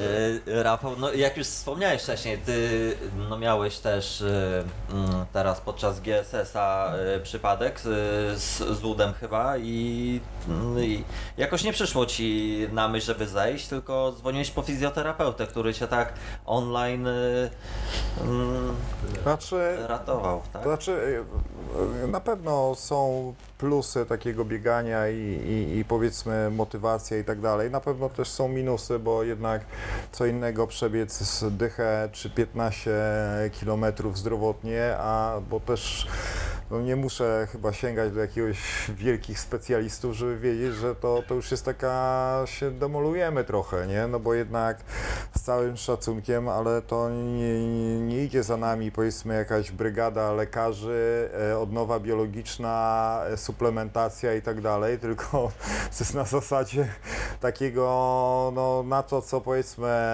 na co to nas stać, na to na ile znajdziemy czasu, nie? Bo, bo, bo to też, no przecież mam rodzinę, pracę, e, żeby się przygotowywać do takiego biegu. No okej, ja nie przekraczam 3, godzin treningu i to tylko w weekend, nie? Bo nie mam, nie, nie widzę takiej potrzeby, żeby biegać więcej. Natomiast to na pewno ma e, wpływ no, negatywny, nie? No i ty, właśnie dlatego trzeba się chociażby w tym okresie po takich akcjach dosyć e, starannie odżywiać, czy właśnie korzystać z pomocy fizjoterapeuty i naprawdę tutaj troszeczkę warto czasami, że tak powiem, e, zbastować. Mówisz o, o GSS-ie. E, e, Ja za każdym razem mam taki jakiś taki motyw przewodni, tak? I tu byłem na prelekcji Andrzeja Bargiela, e, też byłem, słuchałem, znaczy, czy przeczytałem książkę Denisa Urubki i to, co mi się u nich podobało, to ja zresztą o tym mówiłem, to jest determinacja, tak? Oni oboje e, są strasznie zdeterminowani na celu, tak? Jak, jak mówił Andrzej, to na zasadzie wszystko jest proste, wszystko jest banalnie proste, ok, trudne to było na treningu, trzeba było się przygotować i tak dalej, ale cała reszta jest banalnie prosta, tak? I, I to są wyrzeczenia. Don Denis jest pod tym kątem w ogóle. No, ja jestem kawoszem. Ja, on mówi, że on jak wyjeżdża gdzieś na akcję trzy miesiące wcześniej przestaje już pić kawę, nie? Ale to pokazuje, jak oni są zdeterminowani, żeby coś zrobić, tak? My to mówimy o zupełnie innej skali, nie? Ale też możemy być zdeterminowani do tego, żeby to skończyć. Jeżeli ja wziąłem super znajomych, kumpli, przyjaciół do, do tej e, do tego przedsięwzięcia, to wydawało mi się, że, że pierdoły takie jak powiedzmy pachwina, bo mi się wtedy wydawało, że to jest pachwina naciągnięta, no nie ma prawa mnie zatrzymać, tak? E, zresztą to jest e, problem też e, głowy. Ona jest i atutem, i, i przekleństwem czasami, tak? Bo bardzo łatwo sobie wepchnąć e, drobny ból, czy większy ból, czy jeszcze większy ból w tył głowy, tak? I go, tego, tego się nie czuje. Na, na moment przejdę do takiego krótszego biegu. To jest e, biegłem 200 Magur... kilometrów? Nie, Magórski, to jest stówka, nie? Nawet chyba nie. Nawet nie, tam 96 czy 98 kilometrów. E, I na setnym, e, na 50 kilometrze zacząłem wymiotować i, i tam miałem jakiś problem z żołądkiem, z który cały czas w tym roku miałem problemy z żołądkiem, na każdym biegu praktycznie. E, dopiero na GSS-ie w końcu znalazłem jakieś drobne rozwiązanie i myślę, że to, że to jest w końcu spokój i przyszły rok powinien być fajniejszy nawet niż ten. I też wpadacie na punkt i mówisz, ja dobra, zejdę. Oni mówią, ale wiesz, to 5 godzin trzeba czekać na, na, na transport. Ja mówię, ale dlaczego? No wiesz, my tu nie mamy w ogóle zasięgu, nie? To może byś poszedł, nie? I takie może byś... takie może byś poszedł, to naprawdę to, to jest energii po prostu aż zanadto, nie? I, i, I wiecie, no i, to, i tak sobie właśnie to wtedy to pamiętam, że pierwsza osoba, bo leciliśmy we trójkę, tam jakieś minutowe straty, nie? Ja widziałem Rafała i tego chłopaka, który, który był w końcu drugi. Eee, I potem jak zacząłem, tak padłem, to naprawdę ja się wtedy poczułem jak w Himalajach, nie? Jak e, Bielecki, nie? Czyli po prostu jak wchodziłem na górę, co mi się normalnie nie zdarza, pięć kroków, stałem z minutę i wchodziłem dalej. I pierwsza osoba minęła mnie na 9 km przed metą. Potem zemdlałem. Paweł do mnie dzwoni, bo pytali się, co się ze mną dzieje. Ja nie odebrałem- tego telefonu, tylko już mówię, dobra, idę do mety. Przyszedłem czwarty. E, ale to, to, to kompletnie nie ma znaczenia, tylko że wiem, że ja się wtedy zdemolowałem, nie? Ja po prostu wylądowałem w szpitalu, wlali we mnie 2,5 litra i ustalmy to, nie wlali we mnie tyle tych minerałów i innego, innych rzeczy, bo ja się tak świetnie po tym dystansie czułem, nie? że byłem taki wypoczęty i zrelaksowany, tylko że właśnie doprowadziłem ten organizm troszeczkę do, do takiego skraju, nie? Jeśli chodzi o GSS, to była kontuzja. A, a jeszcze o tym, o którym mówisz biegu, y, to z 90 km ile przeszedłeś? Ponad 45. Spacerem. Tak, A które miejsce zająłeś? czwarte. To ta pierwsza pięćdziesiątka mocna była chyba. No była mocna, tak lecieliśmy fajnie, no. Wi- Wiatr we włosach 2 km. Znaczy nie, nie, to ja, ja biegnę na tętno, także pilnuję, tak? Ja tak, bo tak to bym, bo jak jest bardzo krótki bieg, jak sztafetę w tym roku biegłem, to ja biegłem przez godzinę w trzecim zakresie. Wydawało mi się, że się po prostu tak nie da, no ale jak wybiegłem na asfalt e, w Karłowie i tak zobaczyłem na zegarek 3.10, nie, dobiegłem do końca asfaltu i już chciałem się położyć na nim i powiedzieć, chłopaki zabierzcie mnie, bo te moje 800 metrów to jest wszystko, co mogłem z siebie dać. No a na GSS-ie mówię, wydawało mi się, że to pachwina. E, i pamiętam jak też w Andrzejówce wyszedłem z samochodu i tak nie mogę ruszyć. I, i Gosia się mnie pyta, Rafał, co się dzieje, a ja mówię, mam jakiś drobny problem z pachwiną, nie, a stoję w miejscu po prostu e, i wiem, że nie mogę tej nogi podnieść, nie, i, ale to nie, tak jak mówię, z mojej oceny wtedy wydawało mi się, że nie jest to aż tak poważna kontuzja, że bym musiał zejść, tak, nogę miałem. E, Aniu, a ty, ty jakieś takie mm, fizyczne em, kryzysy przechodziłaś? Podczas, e, podczas e, któregoś e, z biegów? Bardzo szybko nauczyłam się, że. Znaczy, generalnie zawsze tak było właśnie, że coś mnie zaczynało boleć. Na przykład coś, co mi normalnie w ogóle nie, nie, nie, z czym nie mam problemu, to podczas biegu nagle kolano. Coś mnie w brzuchu boli, plecy mnie bolą. I wtedy sobie myślę, hmm, mam taką mantrę. Ten ból nie jest faktem w moim kolanie, ten ból jest tylko wyobrażeniem w mojej głowie. I zaraz przejdzie. Działa. Ba, to jest, że było śmieszniej przed takimi biegami, na przykład przed GSS-em, to ostatni tydzień mnie cały czas różne rzeczy bolały, bo już to jest, organizm się broni, tak? że wychodzę na spacer z nim. tak, także... Dokładnie. No mi się zawsze, mi się przed długimi biegami, e, właśnie dobre kilka dni, strasznie chce spać.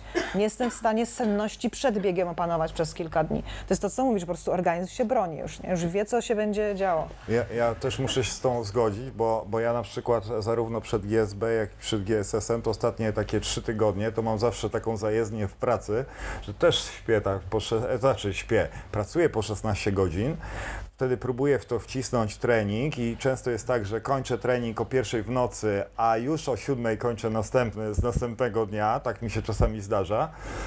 E, No bo ja robię 100% treningów, nie? To po prostu jak go nie zrobię, to go odrobię, nie?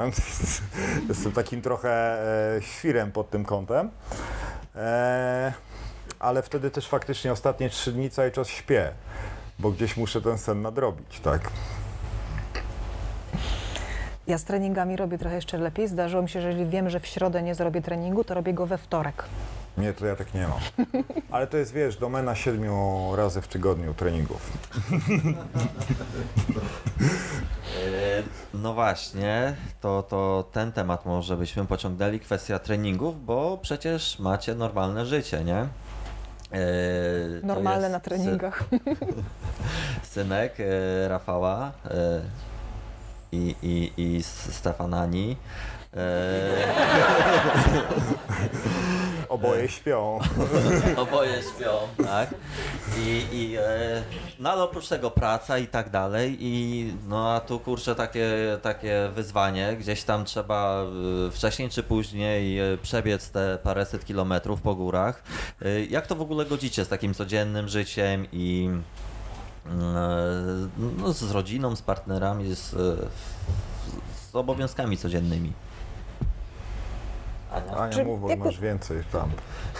Trawy musisz nazbierać. Pamiętaj, Stefan słucha, także uważaj. Mm, Jakoś ba- bardzo często y, ludzie zadają mi to pytanie. Nawet się ostatnio spotkałam z, z koleżanką, która zaproponowała mi wyjazd w górę w, y, w środku tygodnia. Mówię, nie no, ale muszę iść do pracy. Do pracy? Ja myślałam, że ty tylko biegasz. Y, dla mnie to nie jest jakiś, y, mm, jakiś nie wiem, problem. E, Po prostu trzeba sobie to fajnie poukładać. To jest po prostu logistyka. Też wydaje mi się, że im więcej ma ktoś do zrobienia i chc- i więcej ktoś chce coś zrobić, tym łatwiej właśnie te różne rzeczy poukładać. No ja wpadłam na to całkiem niedawno, że mi się bardzo dobrze trenuje z rana. Więc jak y, potem sobie jadę do pracy na, nie wiem, dziewiątą, czas, czasem się zdarzało, że nawet na dziesiątą, no to już jestem, już jestem po, po treningu. Mam też taką możliwość, żeby pracę sobie różnie układać w różne dni, jak mi bardziej pasuje. Na przykład w piątek jechać na, na, y, na zawody już. Y, Więc bardzo sobie to też, też cenię. No i tyle. No, nie chodzę na, na imprezy, tak, w piątki, no ale y, chyba, że biegowe, tak, a no, nie żal mi tego. Po prostu. To jest kwestia, to jest kwestia wyboru, tak? Co jest dla ciebie ważne? Y, czego tak naprawdę chcesz? No, Ania, jeszcze wiesz, oprócz treningów to dochodzi no, sposób odżywiania, no, raczej ciężko. to mam fisia na tym punkcie, No właśnie, tutaj raczej no, no, e, fast foody tego typu szybkie jedzenie odpada, plus regeneracja, no, na, no też mm, pewnie nie możesz spać dwie godziny dziennie, prawda? No musisz się regenerować, musisz spać. Mm, To też wszystko zabiera. Udało mi się w ostatnim y, roku zaoszczędzić prawie godzinę y, na dobę ze snu. Tutaj mogę się podzielić, bo jestem właśnie za, zachwycona. Y, Taką książeczkę, tak może się zareklamuję, ale właśnie Śpi dobrze y, przeczytałam. Parę lat właśnie stamtąd zastosowałam. I tak jak mi się kiedyś wydawało, że potrzebuję y, no, grubo Pięciu godzin. grubo ponad 8 godzin na dobę spania. Tak teraz się spokojnie wyrabiam w niewiele ponad 7. O, no to faktycznie. No zaoszczędziłam sobie godzinę, godzinę na dobę. No trudno. Sobie przelicz w ciągu roku. To nie kupię tej książki, bo z pięciu, powiedzmy, czasami sześciu godzin trudno mi jeszcze, wiesz, zaoszczędzić godzinę. E, Ile godzin w tygodniu? To jest bardzo źle postawione pytanie, Dobrze, dziennie? bo e, właśnie zupełnie inaczej wygląda to w tygodniu, nazwijmy to roboczym, e, kiedy, znaczy może jak idę na, na crossfit czy, czy właśnie na siłownię, to więcej czasu spędzam. Plus jeszcze dojazdy mm, do pracy na rowerze, do biura, ale tak biegam nie za dużo. Yy, No, raczej krótsze takie treningi. Natomiast weekendy generalnie są przeznaczone w całości na y, różnego rodzaju aktywności. Więc na przykład jeżeli nie ma zawodów, y, no to wycieczka mm, po górach y, rzędu, nie wiem, 40-50 kilometrów. Znaczy na spokojnie, nie? To wiadomo, trwa cały dzień potem, to, mm, to jest taki standard raczej. A te, a te krótkie treningi to jest 10 czy to jest 30 km? Y, I tu się zdziwimy, bo w ciągu tygodnia roboczego, jak mi się uzbiera 20 km, to no mało, bardzo mało. No nie ma, nie ma po co, no po co, tak jak Rafał powiedział, no ale po co będę klepać te kilometry, nie? No ale to dlaczego 50 weekend? Bo, bo po górach, po górach. Ale to nie, bo ja, znaczy ja, u mnie to, to zupełnie inaczej wy, wygląda. Niestety Adaś e, potrzebuje trochę więcej niż trawy. E, do, tego, e, do tego przede wszystkim w moim wypadku jest tak, że mam e, no, fantastyczną rodzinę, no, bo ustalmy bez tego, to jak ja sobie ten dzień podzielę i tak dalej, to, to, jest, to jest i tak za mało, tak? Eee, nie, nie, e, czyli biegam normalnie w tygodniu, mam bardzo dużo treningów jakościowych, tak? Nie, nie klepię kilometrażu, tylko robię prędkość e, i jakość, tak? W, ciągu tygodnia. Weekendy to jest e, raz w tygodniu wyjeżdżam sobie na Ślęże i, i robię taki trening powiedzmy 3 godzinny, jak sobie ostatnio wymyśliłem tak zwaną piłę, którą teraz e, walę tam cały czas, czyli góra-dół po prostu e, i biegam 5 razy na przykład na szczyt i zbiegam, tak? I, i, i to jest fajne, bo można na 26 kilometrach na Ślęży wyciągnąć jakieś 2-400 w górę, nie? Czyli to już jest zupełnie fajny, fajny wynik. Na, Czerwony szlak? tak, oczywiście. Za jaki inny. Eee, no i, i to, jest takie, to jest takie fajne. Natomiast też w tym roku chciałbym troszeczkę może niektóre treningi, właśnie tą piłę trochę, dać jej trochę więcej jakości, więcej zębów. E, zobaczymy jak to będzie wyglądało. E, u mnie wygląda to tak, że mm, weekendy, to mówię, ta drobna wycieczka, czasami jakiś wyjazd w góry i wtedy faktycznie robię tego kilometrażu znacznie więcej, nie? Bo wtedy jestem od rana do wieczora po prostu w górach, tak? I wtedy robię tam 240 w 6 dni na przykład, czy coś takiego, nie? I, i, i to jest taki trening, natomiast e, w ciągu dnia, no to muszę albo pójdę, jak nie mam akurat strasznego zawału, to wyjdę na tą godzinę sobie w ciągu dnia, albo tak jak się tu powiedziałem, że zdarza mi się, że robię trening o 22, ale też zdarza mi się tak, że jak na przykład dzisiaj robiłem crossfit o 6 rano, czy tam 6 z drobnymi minutami, już byłem na crossficie, tak? I dzisiejszy trening biegowy muszę zrobić po spotkaniu, także to też się po prostu... Nie no, spokojnie, o 20, mam dzisiaj taką godzinkę takiego wolnego, wolnego biegania. Są chętni? No. Ale to z synkiem czy sam? Nie no, pojedzie do domu. Natomiast e, to jest po prostu ten kilometraż u mnie robi się duży, nie z takich wycieczek weekendowych, tylko z tego, że po prostu z tej systematyki po prostu, tak? E, I tam się po prostu rocznie trochę tego zbiera, tak? Ja się może wetnę na chwilkę, bo mam pytanie z internetu E, od Arka Pawła. Już w dużej mierze odpowiedzieliście na to pytanie, ale mam pytanie, czy macie plany treningowe? Wiem, że Rafał ma od Piotrka Hercoga, więc Ania niech odpowie na to pytanie, czy ma plan treningowy oraz czym się prywatnie zajmujecie. Chciałbym jeszcze to pierwsze pytanie uzupełnił o logistykę, o której wspomniałaś. W sensie jak się przygotowujecie w ogóle do treningów? Czy to robicie tak jak Rafał, że patrzę się z okna, biegnie maraton, a to wyszedłem, bo wstyd było, nie powiedz, nie? Czy To H- H2O jest takie u nas, H2O półmaraton, niskie łąki, tutaj rzeczywiście mieszkam niedaleko, no i Czy, czy zaczynacie, nie wiem, tydzień, dwa tygodnie wcześniej, na pewno macie te problemy ze spaniem, nie? Ale czy jakoś się przygotowujecie specjalnie? I jeszcze pewnie będzie drugie pytanie o sprzęt. Bo z bieganiem wiąże się z to, że dobrać jakiś sprzęt dla siebie. Jak go testujecie? Co decyduje o tym, że na przykład zabierzecie to, a nie coś innego i na ile to starcza? Troszeczkę się tych pytań zebrało. Plan treningowy, y, tak, y, sama sobie robię. Mam trochę, mm, jestem fanką wielko Excela i mam cały wielki plan, taki na cały sezon w Excelu.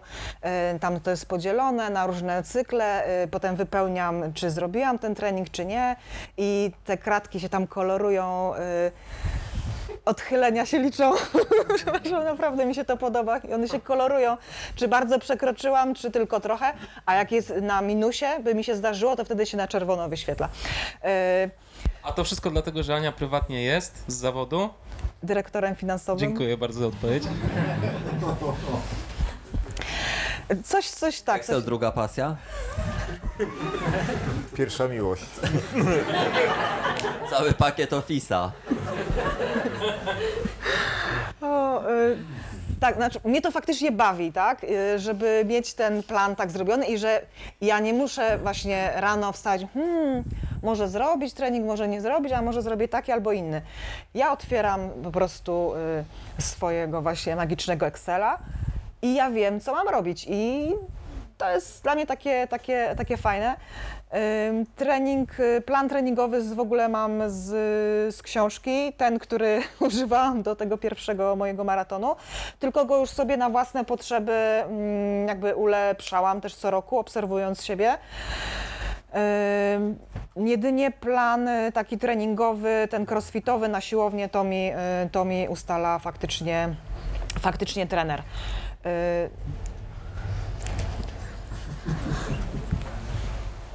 Powiedz, Ale Rafał, mów, powiedz. nie, a mówisz że ten trener, bo ja znowu słucham cię uważnie, to jest ten pomoc, to takie ludziki, co były w Excelu kiedyś? No bo przy... To był spinacz. A, spinacz, o. Nie, taki, No chyba u niej tak. taki prawdziwy tre, trener, tak, taki Rafał, ty prawdziwy też korporacyjne y, korzenie? Nie, nie, znaczy ja zajmuję się marketingiem, reklamą, grafiką i takimi fotografią trochę. Eee, Piotrek mi roz, faktycznie tutaj absolutnie pomaga. Przede wszystkim mi pilnuje, tak?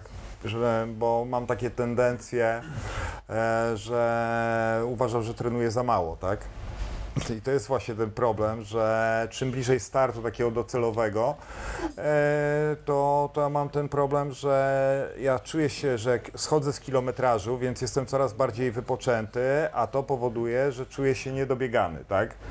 Więc jak schodzę powiedzmy z tygodniowego powiedzmy takiego kilometrażu gdzieś w tym okresie przygotowawczym 140-130 kilometrów i robię nagle 70-60, to naprawdę nosi mnie strasznie i potrafię, no, nie mam wtedy problemów ze snem, bo czasami się tam denerwuję dzień przed, jak mam jakiś ważny start, to może tam ten sen jest taki bardziej płytki, no ale staram się spać e, dobrze. Jak mam pomysły dziwne na, na, na bieg, to mamy też taki fajny czerwony szlak. On się zaczyna w Strzelinie, kończy się na Sobu, w Sobótce, nie? I to jest 92 km, także jak ktoś potrzebuje się tam wyżyć, to można nie płacić i coś fajnego zrobić, tak? Eee, i, I wybieram sobie 3-4 starty docelowe i po to się przygotowuję, tak? Raczej, raczej nie, nie, nie dorzucam sobie nie wiadomo jak du, ilości startów, bo to jest kompletnie dla mnie niepotrzebne. E, To z tego, z tego co mówicie, mm, słuchajcie, no, we spinaczce w Polsce wygląda to tak, e, że generalnie paru ludzi z e, ścisłej elity, jak wymieniłeś Bargiel, Urubko, może Adam Bielecki jeszcze, e, no jakieś mają, cz- czerpią korzyści ze sponsoringu i generalnie stać ich na to, żeby tylko trenować i ten aspekt pracy no, omijać. E, tak to najpewniej wygląda, ale to jest garstka ludzi. E, no wy jesteście elitą w biegach górskich, w ultramaratonach, e, no ale pracujecie oprócz tego. Jak, jak to w Polsce wygląda? Nie, nie idzie z tego wyżyć normalnie? Znaczy ja wpierw odpowiem na pytanie, które było, bo tak wiesz, nie można pozostawić bez odpowiedzi pytania o sprzęt, tak? To na pewno ja nie, nie będę się, bo też a propos też sponsoringu, teraz mam, e, mam o tyle ła, łatwiejsze zadanie, że, że nie muszę kupować butów, bo, bo Innovate e, jestem w ich teamie, więc mam o tyle e, łatwiej. Natomiast też zawsze mówię, też nie musiałem powiedzieć, że, bo ja zawsze biegałem w tych butach, tak? Więc po prostu łatwo mi było przejść, tak? Też nie boję się od czasu do czasu biegać w innych, niestety, co- Krzysiek cierpi strasznie, widząc mnie na przykład w Brooksach gdzieś tam na asfalcie, no ale jeżeli marka nie robi butów pod, pod asfalt, no to trudno mi biegać w czymś innym. Natomiast ja zawsze mówię, żeby trzeba, po prostu trzeba testować ten sprzęt, tak? Jak e, czasami jest na przykład bieg siedmiu szczytów, wychodzę z kolegą dwa tygodnie i on mówi, wiesz, jakie byś skarpety polecił? Nie? A ja mówię, zobacz, ja mam na sobie dokładnie to wszystko, w czym pobiegnę na siedmiu szczytach, tak? Bo, bo ja wiem, że to są te buty, w których pobiegnę, nie? Takie skarpetki i tak dalej, bo już to wszystko przetestowałem, nie? Muszę zobaczyć, czy, czy to oddycha, czy nie. Ja mam problem na przykład z wysoką temperaturą i mi to wszystko przeszkadza i, i też dla mnie oddychalność, czy najlepiej jakbym miał tylko dwa paseczki na, na, na sobie, jeszcze było lepiej. Natomiast e, Piotrek Hercog by mnie zdyskwalifikował, jakbym leciał bez koszulki na przykład. E, więc muszę ten sprzęt przetestować wcześniej, tak? Nieważne jakie buty, no każdy, ja, ja lub, lubię takie, bo lubię czuć podłoże, tak? Ja, następna osoba lubi dużą amortyzację, ale ja i ta osoba powinna ten sprzęt e, sprawdzić, tak? Przed, czym ważniejsze zawody, to warto zobaczyć e, trasę, warto pojechać, zrobić sobie ostatnie 20 km. Jeżeli to jest w Polsce, nie robi to żadnego problemu. E, poza e, samym testowaniem sprzętu, e, warto też e, po prostu wziąć sobie najzwyczajniej w świecie jeden dzień urlopu i pojechać na te zawody dzień wcześniej. My rozmawiamy o, poświęcamy, robimy 3, 4, 6 tysięcy kilometrów, a potem jedziemy w dniu zawodów 500 kilometrów i dziwimy się, że, że, że była kicha, tak? To, to nie była kwestia, że but był za ciasny czy nieprzetestowany, nie? Bo, bo też miałem takie sytuacje, że zakładałem sobie buta prosto z pudełka, bo znałem ten but i robiłem w nim 100-150 kilometrów, tak? I nie miałem z tym żadnego problemu. Jak znam but, to ja wcale nie muszę go mieć jakiegoś e, rozbitego. Jak natomiast e, mam koszulkę, której nie znam, to, to nigdy jej nie założę na zawody, tak? Bo muszę ją wpierw sobie kilka razy w niej przebiec, zobaczyć, czy ona mnie obciera, czy, czy nie obciera. Tak samo kije, no ze wszystkim, tak? E, Kije, biegacie z kijami i kiedy Znaczy właśnie, gdybym był Robertem Faronem, to który wyszedł z, z powiedzmy z, z biegów narciarskich, to na pewno bym, robiłbym to zdecydowanie lepiej. Dla mnie osobiście kij rozleniwia i to, co Piotr też mówi, nie? No, na przykład na siedmiu szczytach to było jedno miejsce, w którym ja wziąłem kij. To było na, od Płoszczyny do Międzygórza. To był jeden fragment krótki. Przez, przez, przez e, śnieżnik, gdzie jest tak. największe przewyższenie. Nie? I tylko tam na chwilę wziąłem kije, a tak to trasa jest tak, e, powiedzmy, z tendencją do e, wypłaszczania, że nie ma, nie ma po prostu sensu brać tam kijów, tak?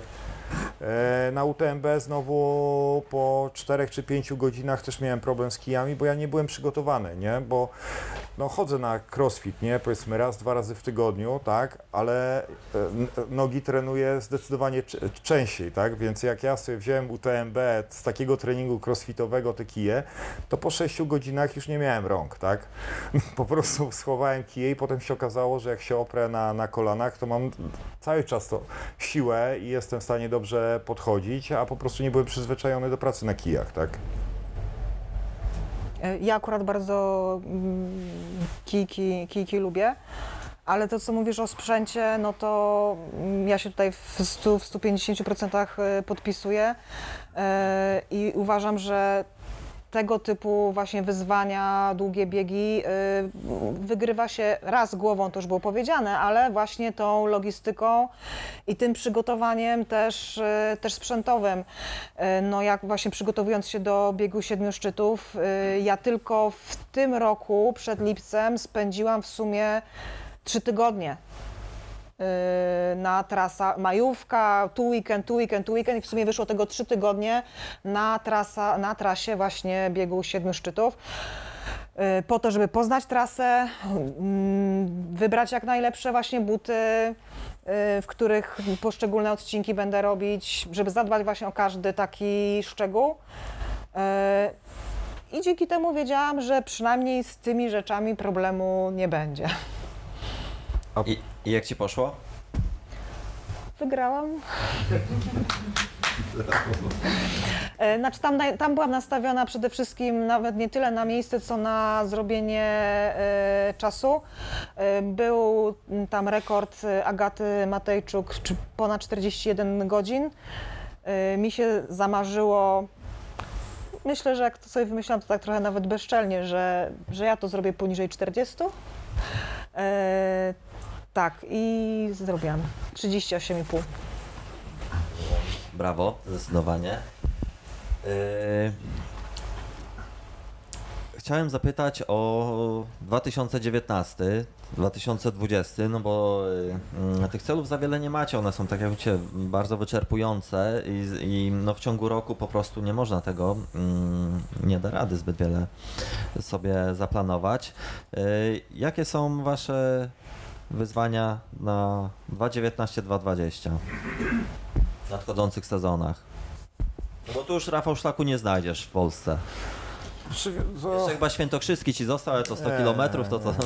Nie, to, to, to, to nie ma sensu. To nie ma sensu. Łydka by się nie No rozwiała. jest jeszcze taki niebieski e, szlak gdzieś tam koło Rzeszowa, on jest 2 km dłuższy niż czerwony sudecki, e, ale nie. E, znaczy w przyszłym roku UTMB albo robię to takie starty docelowe, raczej nie, nie będę biegł na siedmiu szczytach. Po raz enty już, muszę się trochę odpiłować od komina, tak mi Piotrek też doradza. W tym roku liczyłem na to, że złamię 30 godzin tam, niestety e, żołądek mnie pokonał trochę i leciałem sobie tak, że tak powiem na miejsce już potem pilnując tyłów i tak sobie spokojnie dobiegłem e, do mety. Jakieś tam po, pojedyncze starty, jakiś mnich, e, może, może, może Łękowynem uda mi się pobiec. Natomiast przygotowuję się już tak solidnie pod GR10, czyli Pireneje, część francuska od oceanu do morza, 880 km, 50 tysięcy w górę. To jest takie połączenie GSS plus GSB z fajniejszymi, myślę, widokami. Do potęgi. Ale dalej mówisz o y, bieganiu. To nie jest samolotem, autem, Nie, nie. motorem, Znaczy, cały to czas jest prawie bieganie. rajd, 860 km. Tak, 880, a raczej wyjdzie około 900.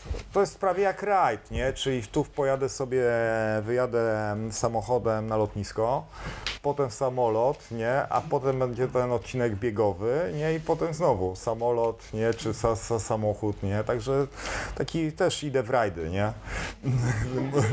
Może nawet bardziej przygotowe, e, przygodowe. Następnie Wielki Łuk Karpat? Nie, już nie. Po, ja powiem szczerze, ja sobie zawsze mówiłem, że 7 dni to jest taki maks, który jestem w stanie jak gdyby ogarnąć ze względu na tą logistykę, o której rozmawialiśmy, tak? Rodzina, praca, zobowiązania i tak dalej, nie? Przy GR10 troszeczkę to, że tak powiem, tą cięciwę na, napinam, nie? Natomiast no chcę to zrobić, bo to naprawdę fajny szlak, naprawdę fajne wyzwanie e, i, i fajnie by było to zrobić naprawdę też z takim wynikiem fajnym sportowym, tak? Dlatego nie robię tego w przyszłym roku, bo zaliczyć ustalmy, to bym to spokojnie zrobił, nie? To, to, to, to problem nie jest w zrobieniu tego, bo ja wiem, że e, to, co cały czas było moją siłą i zarówno na GSB, jak i GSS-ie, to było to, że ja mało stosunkowo tracę na podejściach, tak? Oczywiście jak nie mam jak mam obie nogi i one raczej funkcjonują, to podchodzi mi się bardzo fajnie, tak? Natomiast chciałbym to zrobić naprawdę lepiej, stąd takie drobne zmiany w planie treningowym, jak dwa wyjazdy na Ślęże e, w tygodniu, jak e, siedem e, raczej tych zębów, 7 plus z tych zębów w pile i takie troszeczkę inne przygotowania, tak? Natomiast i tu też więcej ręce, więcej pracy z kijami i tak dalej, bo zależy mi na tym, żeby to zrobić fajnie, tak? To fajnie to poniżej 10 dni. E, Fajnie było, jeszcze fajniej było, gdyby to było 8, ale... Tam jest jakiś rekord y, oficjalny? Coś, coś... Kilian zrobił to w 7 dni, ale on nie leciał dokładnie tym szlakiem, bo on sporą część leciał granią i wyszło mu 830 km. Podobno nikt spoza lokalsami nie, to ja tak dostałem takie hasło, nikt tego nie zrobił poniżej 10 dni, tak? I, i chciał, no, nie miałem jeszcze okazji, że tak powiem, spojrzeć dokładnie na, na jak tam wygląda te rekordy, bo, bo powiem szczerze, jest jeszcze chwila. E, Z takich zabawnych rzeczy, jak wysłałem mapę, która jest złożona jak gdyby tam z kilku części do swojego trenera z crossfitu i on tak ogląda i milczy przez tam 24 godziny, pisze do niego Krzysiek, co, co się dzieje, no co, co? On mówi, wiesz co, powiem Ci szczerze, nie mogłem spać w nocy, nie? I tak potem ra, rano wstałem i znowu spojrzałem na te mapy i mówię, zastanawiam się, którą biegniesz, nie? No ale potem patrzę, że jest tam taki kwadracik, który z każdą się przesuwa, nie? I wtedy zrozumiałem, że Ty biegniesz to cało, całość tego, nie? Mówi, no jak to zrozumiałem, to już nie mam nic do powiedzenia, tak? I, i e, to będzie w jakiej formule? Z supportem? To, be, E, to znaczy to będzie, no też będę musiał się już troszeczkę bardziej nauczyć biegać z plecakiem, bo tam te przeloty są dosyć długie, 50 km e, i to tak, no tam dziennie będzie wychodziło około 6 tysięcy ponad w górę, tak? Czyli to są już takie naprawdę konkretne, konkretne rzeczy i ten profil wygląda naprawdę zacnie, no. Jak się oczka świecą, nie? No, no to na pewno się cieszę na, na to, bo, bo to też będzie fajne wyzwanie logistyczne. Nie? Ja bardzo to mnie w, w tym bieganiu też tak pasjonuje ta część obok, nie? Takie jak po GSB udało się nam takie, takie z pozoru pierdoły, nie?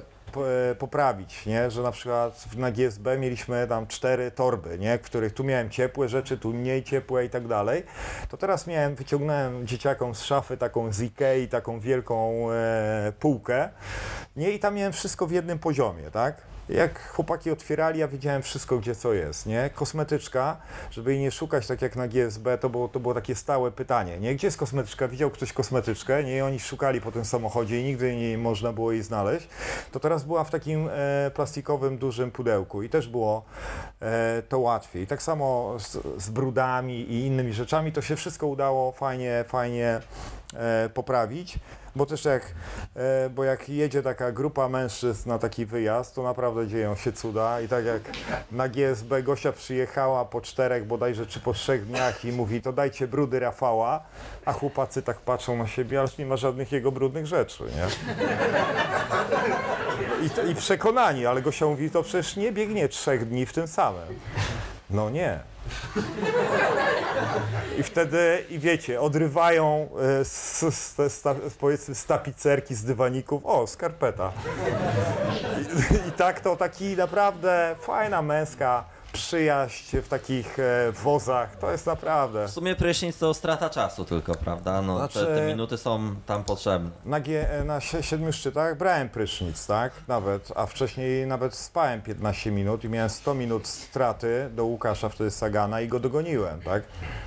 E, czyli to, to wcale ten prysznic jest, jest istotny, bo to taki fajny reset, tak? Tylko nie zawsze go można wziąć. To jest problem.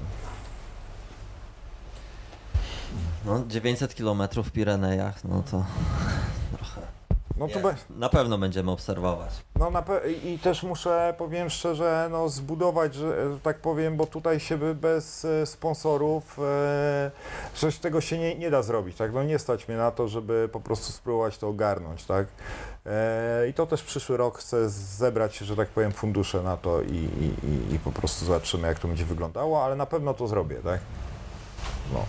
No, po tym co mówisz i tak dalej, to, to mm, jest kwestia tylko o ile te 10 godzin zbijesz. To jesteśmy 10 pewni. dni. 10 dni, a. O, 10 godzin. Myślę, że Kilian zaraz by do mnie zadzwonił, chciałby być moim przyjacielem. E, Aniu, a ty plany? No, w, ja przede wszystkim nie, nie bardzo mnie ciągnie w ogóle w góry zagraniczne, yy, więc naturalne wręcz wydaje się, że po bucie no, te GSB.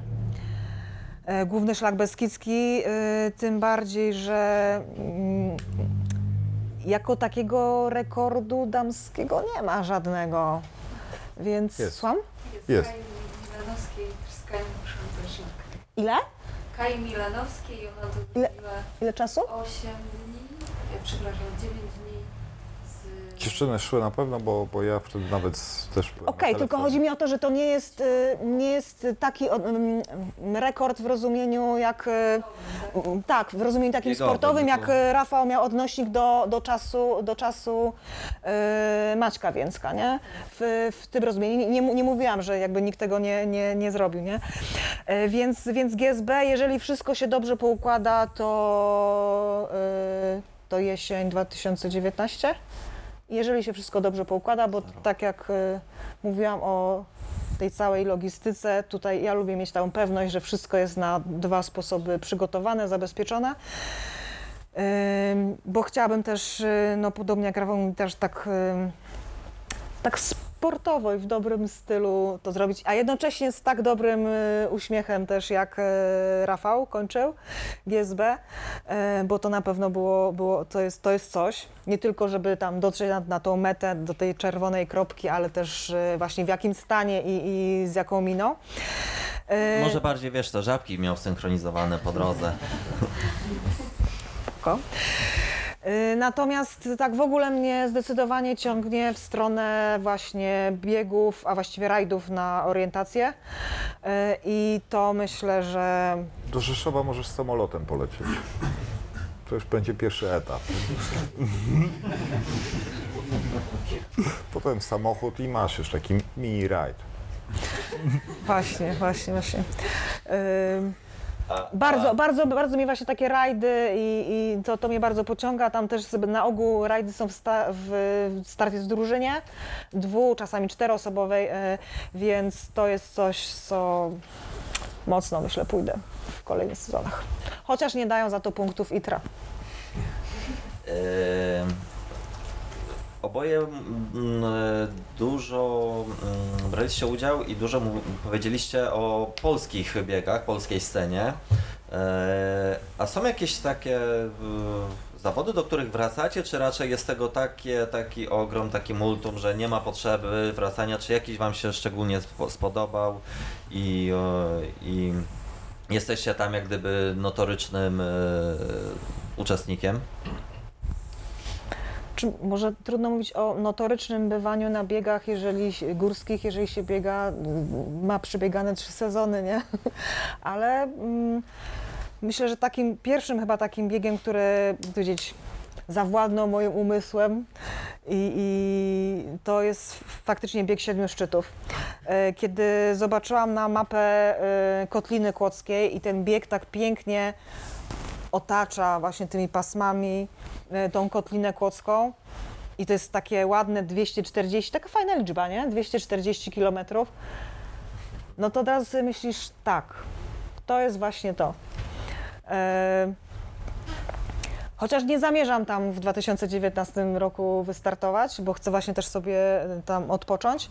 Tym bardziej, że jest bardzo fajny rajd w tym samym czasie, Mistrzostwa Europy zresztą, więc bym wybrałam to, ale to jest chyba taki bieg, do którego najbardziej będę też wracać myślami i taki cel, pod który bardzo dużo się właśnie przygotowywałam. Tak. A ja to notorycznie, to takie ładne słowo, to notorycznie staram się ściągać taśmy na Ślężańskim, czy to zimowy, czy, czy, czy ten e, w takich bardziej sprzyjających warunkach, bo, bo nie biegam, ale zawsze jako wolontariusz potem zbieram z kumplami taśmę i to sobie tak notorycznie robimy. No siedem szczytów to tam już kilka razy mi się udało skończyć, też mam duży sentyment, chociaż bieg to nie jest, to, to nie jest do końca bieg, który, który mi pasuje. Wolałbym plus 6 tysięcy w górę i wtedy Dokładnie, by dokładnie. mniej płaskich biegaczy by tam po prostu biegało, nie? To znaczy oni by biegali, ale na pewno byłby wtedy dużo trudniejszy. Bo specyfika tego biegu jest taka, że, że tam się w dużej mierze biegacze górscy ścigają się z biegaczami powiedzmy tymi 24-godzinnymi, bo, bo, bo jest tam 7-800 na 240 km ustalony, płaski, płaski bieg, tak? Eee, na pewno chcę pojechać na UTMB e, drugi raz i z chęcią bym tam wracał sobie co jakiś czas, ale to zobaczymy jak to będzie wyglądało, bo to jest przepiękne święto e, biegów i tak jak ja pierwszy raz pojechałem z nastawieniem, a to taka komercha będzie i tak dalej, to było zupełnie inaczej. E, świetne, świetne po prostu kilka dni spędzonych wśród biegaczy i z osobami wokół, które też to bieganie rozumieją, tak? Się wbiega do miasteczek i człowiek się czuje tak jak w- oglądając Tour de France, nie? Że tam ludzie po prostu na każdym kroku krzyczą, dopingują, klepią po plecach i ja pamiętam jak pierwszą w nocy taką miasteczko zaliczałem pod górę i tak sobie myślę, kurwa, jeszcze te trzy takie miasteczka i będę musiał zejść z trasy, nie? No bo tam trudno przejść do marszu, nie? Jak cię wszyscy poklepują, nie? Eee, ja, się, ja, ja, się, ja się powiązuję, e, to znaczy przywiązuję do miejsc, tak samo bardzo mi się podobało o Robie Wprawdzie dwa razy biegłem to jako, ja supportowałem kogoś, dwa razy ta sama osoba zeszła po, po iluś tam kilometrach, raz e, dobiegła, drugi raz zeszła, ja zszedłem wtedy na 50 kilometrze, bo biegłem to 6 dni po 240, więc E, a to jest takie 140 plus 10 tysięcy w górę, więc takie naprawdę solidna, solidna wyrypa. E, I pytam się potem Antonio, Antonio mówi, dlaczego nie dałeś rady i tak dalej. On mówi, biegu, przebiegałem w tym roku 100 kilometrów. Ja mówię, co? A on mówi, no tak, w czasie przygotowań przebiegł 100 kilometrów, zapisał się na 140, nie?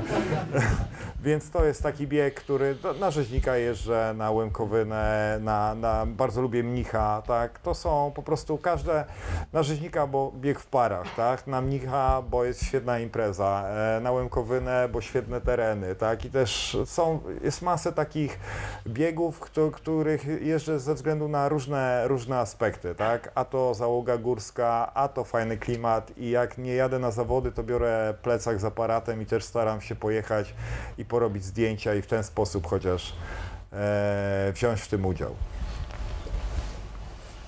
Eee, Okej. eee,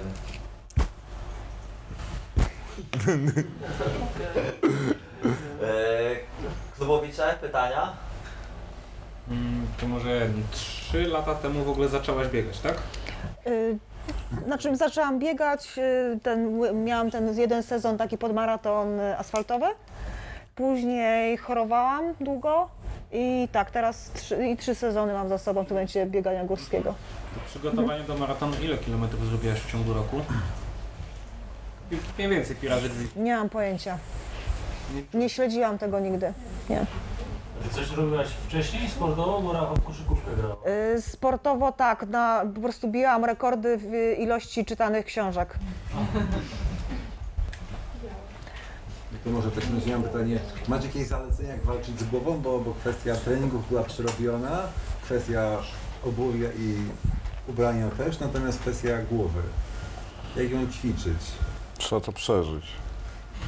Znaczy, wydaje mi się, e, ja pamiętam swój pierwszy taki naprawdę zgon. To było, wyszedłem sobie na te 92 km, o których tu polecam, czerwony szlak, strzelin e, Sobótka, nie bardzo fajny, też sporo asfaltu. E, I pamiętam jak umarłem e, na podejściu e, od Sulistrowiczek na Ślęże. Normalnie leżałem na kamieniu, mówię nie, już nie zrobię ani jednego kroka. E, Tam w ogóle wymiota, wymioty jak i, tak dalej. Doszedłem jakoś do schroniska, zjadłem szarlotkę, wypiłem herbatę i nawra- naprawdę kurczę, drugie życie, nie? Zbiegam na dół, Gosia na mnie czeka przy, tam jest ten hotel na dole i mówi, no to wsiadaj, nie? To już koniec. Ja mówię, nie, nie, koniec jest na PKS-ie, nie? I poleciałem, petarda na to i wiedziałem, że to przeżyłem, nie? I następnym razem byłem, pojechałem na, na tego, e, przepraszam, no twardziela świętokrzyskiego, czyli szlak świętokrzyski też już mam za sobą, już uciekło mi zupełnie. I ja wtedy też miałem problem z żołądkiem i wiedziałem, że to nic strasznego. Herbata? Nie, to wtedy akurat nie miałem, ale ja się nie bałem tych e, wymiotów, tak? Tak samo, no pewnych rzeczy e, ja, ja też nie polecam, no, bo pewnych rzeczy nie warto tak samo, ja już wiem, że następnym razem na Magórskim to zejdę z trasy, tak? Bo, bo to można po prostu sobie zrobić krzywdę, tak? To też gdzieś ta, trzeba mieć tego świadomość, jak sobie człowiek nogę złamie, no oczywiście można, tak? No ale po co? No, to wszystko to jest, y, myślę, że trzeba zawsze policzyć, co, co za co. Ja na przykład uwielbiam treningi, czym gorsza pogoda, tym lepsza. To już uważam, że to hartuje fajnie, tak? Bo powodów na to, żeby nie wyjść na trening, to kurczę, naprawdę możemy pisać, każdy z nas może napisać książkę, tak? A o to chodzi, żeby mimo tego, że jest zła pogoda, że nam się nie chce, że jesteśmy zmęczeni, to takimi rzeczami się buduje psychę, tak? I jak ja byłem teraz na, na jakimś tam spotkaniu, pamiętam Jarek Haczyk opowiadał i mówi, no wiecie, jak jestem zmęczony, to, to sobie odpuszczę trening, nie? Ja mówię, Jarek, ja wiem, że ty jesteś świadomy, ale jak mówisz to do ludzi, którzy zaczynają biegać, to uwierzcie, że to jest tak, odpuszczam ten trening, ten, tamten i tak dalej i potem jest 130 km, nie? I nagle jest kryzys.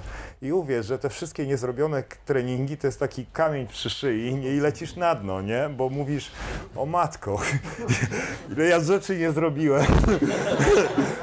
to muszę po, polec, nie? A jeżeli znowu masz za sobą ten trening, wiesz, że tu wszystko było na treningach fajnie, nie? To to jest chwilowy kryzys, nie? Bo w ultra, e, to w maratonie, wiecie, to padniesz i już wiadomo, ten czas poszedł i tak dalej, nie? A, a w takim biegu ultra możecie mieć kryzys, możecie się podnieść i dogonić e, naprawdę tych ludzi i zrobić czas naprawdę, który, który, na którym wam zależało. Ja na UTMB na 30 kilometrze myślałem, że odklepię i zejdę.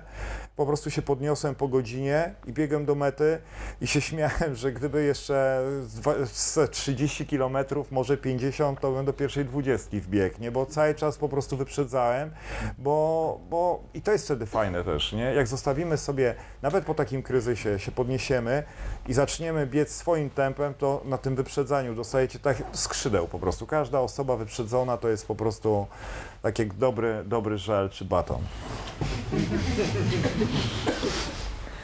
Ja bym tutaj dopowiedziała, że e, oprócz właśnie mm, czasu poświęconego na treningi, w sensie bieganie, crossfity, nie wiem co tam jeszcze, to y, tak naprawdę mnóstwo czasu, y, przynajmniej ja poświęciłam, nazwijmy to, na taki trening właśnie mentalny, tak? Czyli myślenie o tym, jak to będzie wyglądać, co zrobię jeśli, to jeśli się przegrzeje, jeśli coś tam, jak mi, nie wiem, buty, sznurówka w butach pęknie, jak mi się coś tam stanie, jak mi, nie wiem, zacznie boleć głowa, y, to wszystko, przed właśnie, zwłaszcza przed biegiem siedmiu szczytów, ja to miałam wszystko przerobione. Wszystkie plany B, plany C.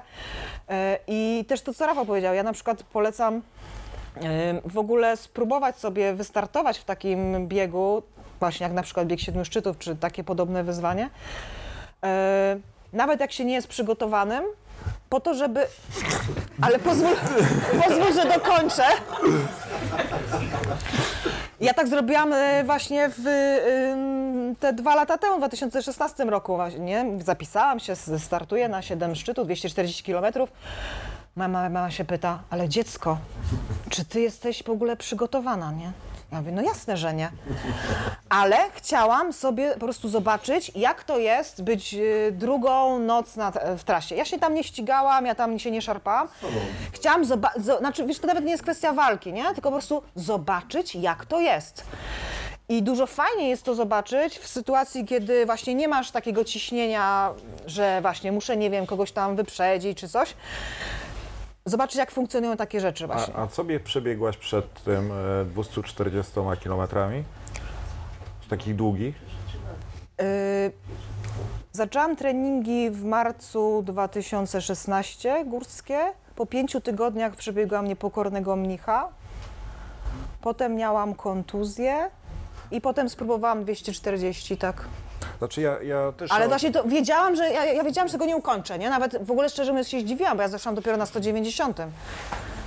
No ale y, myślę, że mnich już ci pokazuje, że masz predyspozycję, tak? To No. jest tak jak y, przebiegniesz, e, tak jak ja przebiegłem rzeźnika, też wiedziałem i oczywiście przez te głupoty, których człowiek na, naczytał w internecie, e, to potem też mi się już wydawało, że jestem takim kurczę ultrasem, nie? I zaraz się zapisałem też na 240. E, no i nie skończyłem tego, nie? Bo, bo, bo nie miałem prawa tego skończyć po prostu, nie? To jest, e, złapałem jakąś kontuzję, oczywiście narzekałem na wszystko, tylko nie na siebie, tak? I to, co gdzieś tam powiedziałem, też zacząłem potem trenować i, i, i bo, bo to, co sama mówisz, nie? Też teraz biegasz dlatego, żeby zająć jakieś fajne miejsce i nie sama mówisz, że nie chcesz być 8154 chyba, tak mówiłaś. Więc, więc e, jeżeli mamy dyspo- predyspozycję, to tak. Jeżeli chcecie, robicie maraton, który was dużo kosztuje, to ja nie polecam 240, bo to jest po prostu e, no, mimo wszystko masakrowanie siebie, tak? I, I bardzo często jak się, jeżeli nie czujecie tego, że to długie dystanse są dla Was, to lepiej e, przebiec fajnie 100 km niż rzucać się na tak głęboką wodę, potem złapać kontuzję albo przestać biegać, bo bieganie jest zajebiste, naprawdę.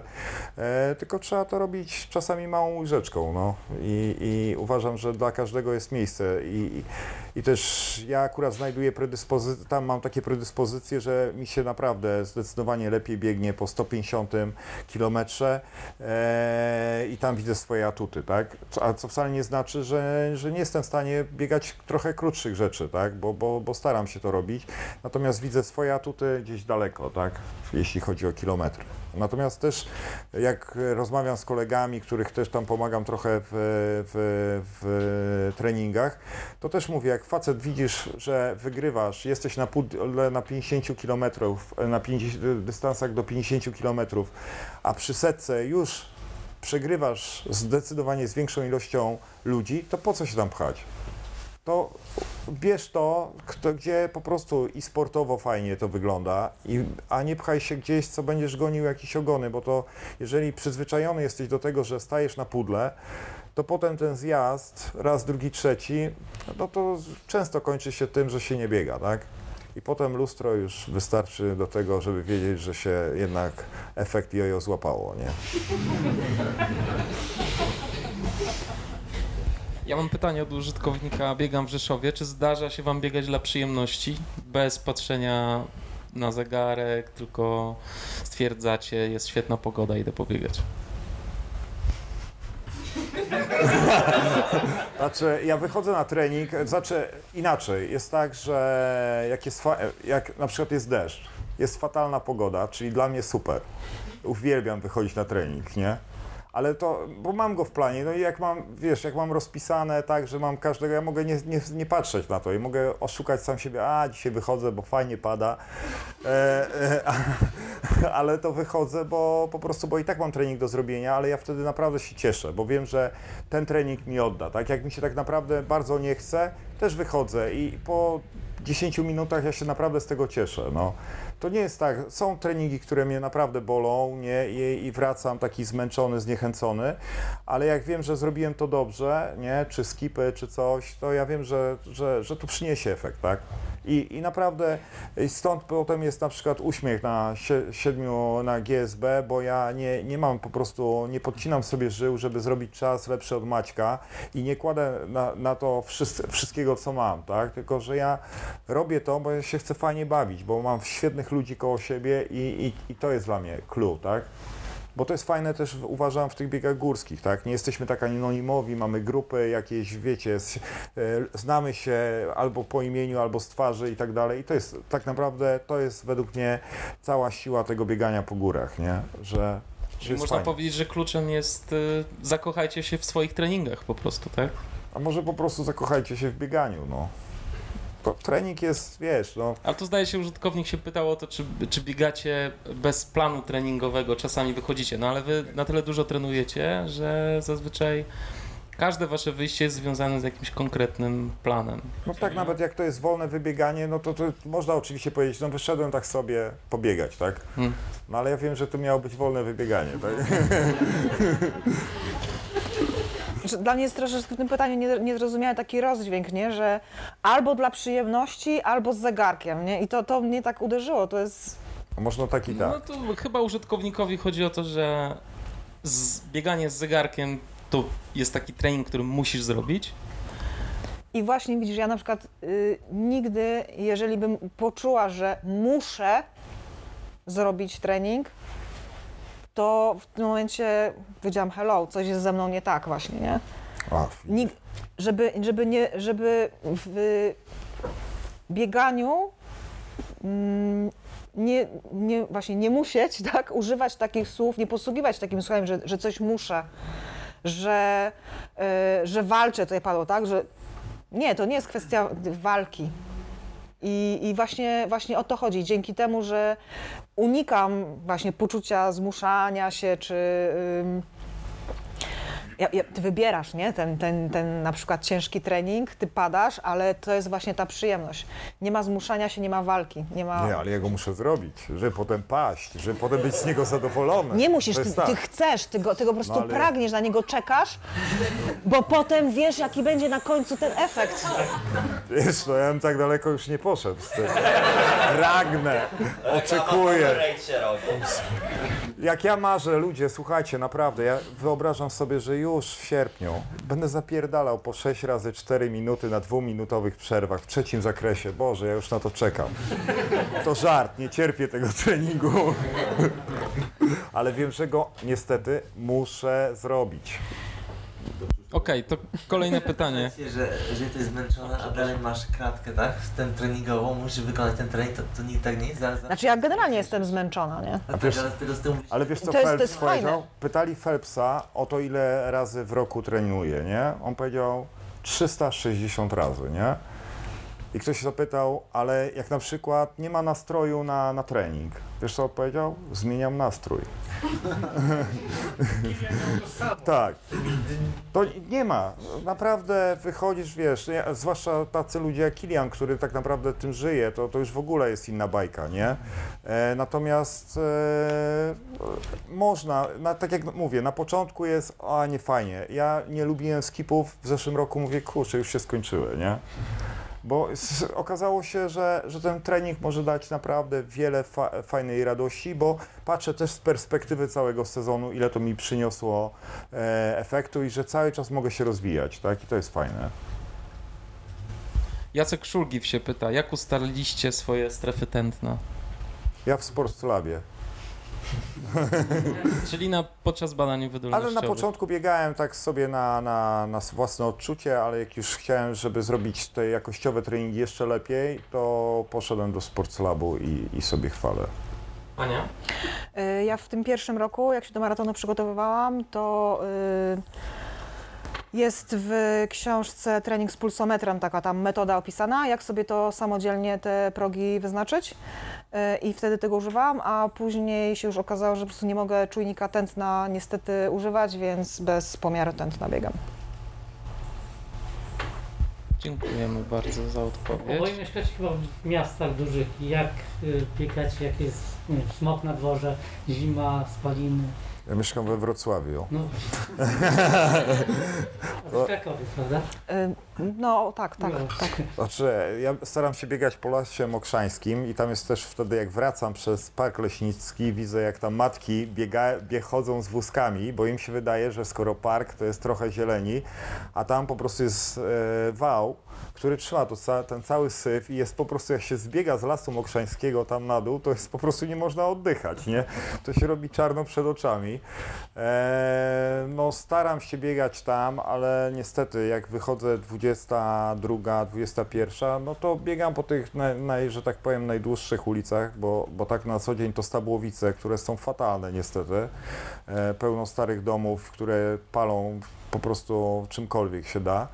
E, No i wtedy wybiegam sobie na Legnicką, gdzie jest trochę więcej powietrza. Okej, jest więcej samochodów, ale o 22 tych samochodów jest zdecydowanie mniej i mam wrażenie, że tam się lepiej oddycha mimo wszystko, bo jest więcej przestrzeni, ten wiatr tam trochę bardziej tak hula. Biegasz. Nie, bo powiem Ci szczerze, to mam, y, ja mam problem w ogóle z astmą, nie?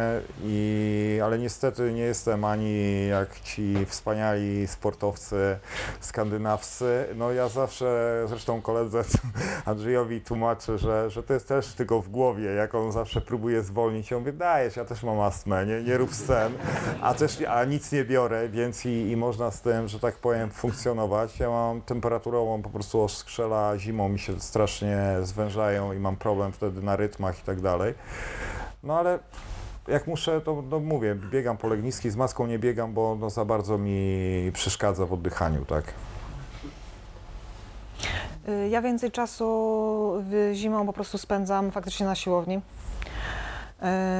Albo staram się wybiegać na taką górkę poza Krakowem, gdzie jest właśnie trochę wyżej i jest szansa, że gdzieś o tej piątej rano faktycznie jeszcze tego smogu nie ma albo jest dużo mniejszy.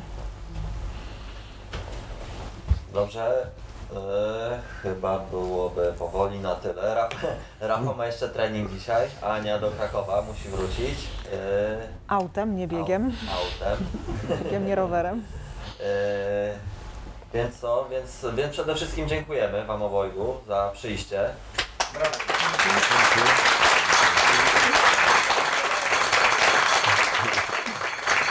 Adam, dla Ciebie. I będziemy Was oboje obserwować i życzymy sukcesu w tych wszystkich planach, które, o których powiedzieliście nam dzisiaj. Dzięki bardzo. Dziękuję. Dzięki. Dzięki, hej. Jeszcze tę fotkę na pewno musimy Wam zrobić. To możemy wszyscy razem sobie No zrobić. właśnie. Wszyscy są, to zrobimy fotkę. Ja Wam zrobię, tak jeszcze... te-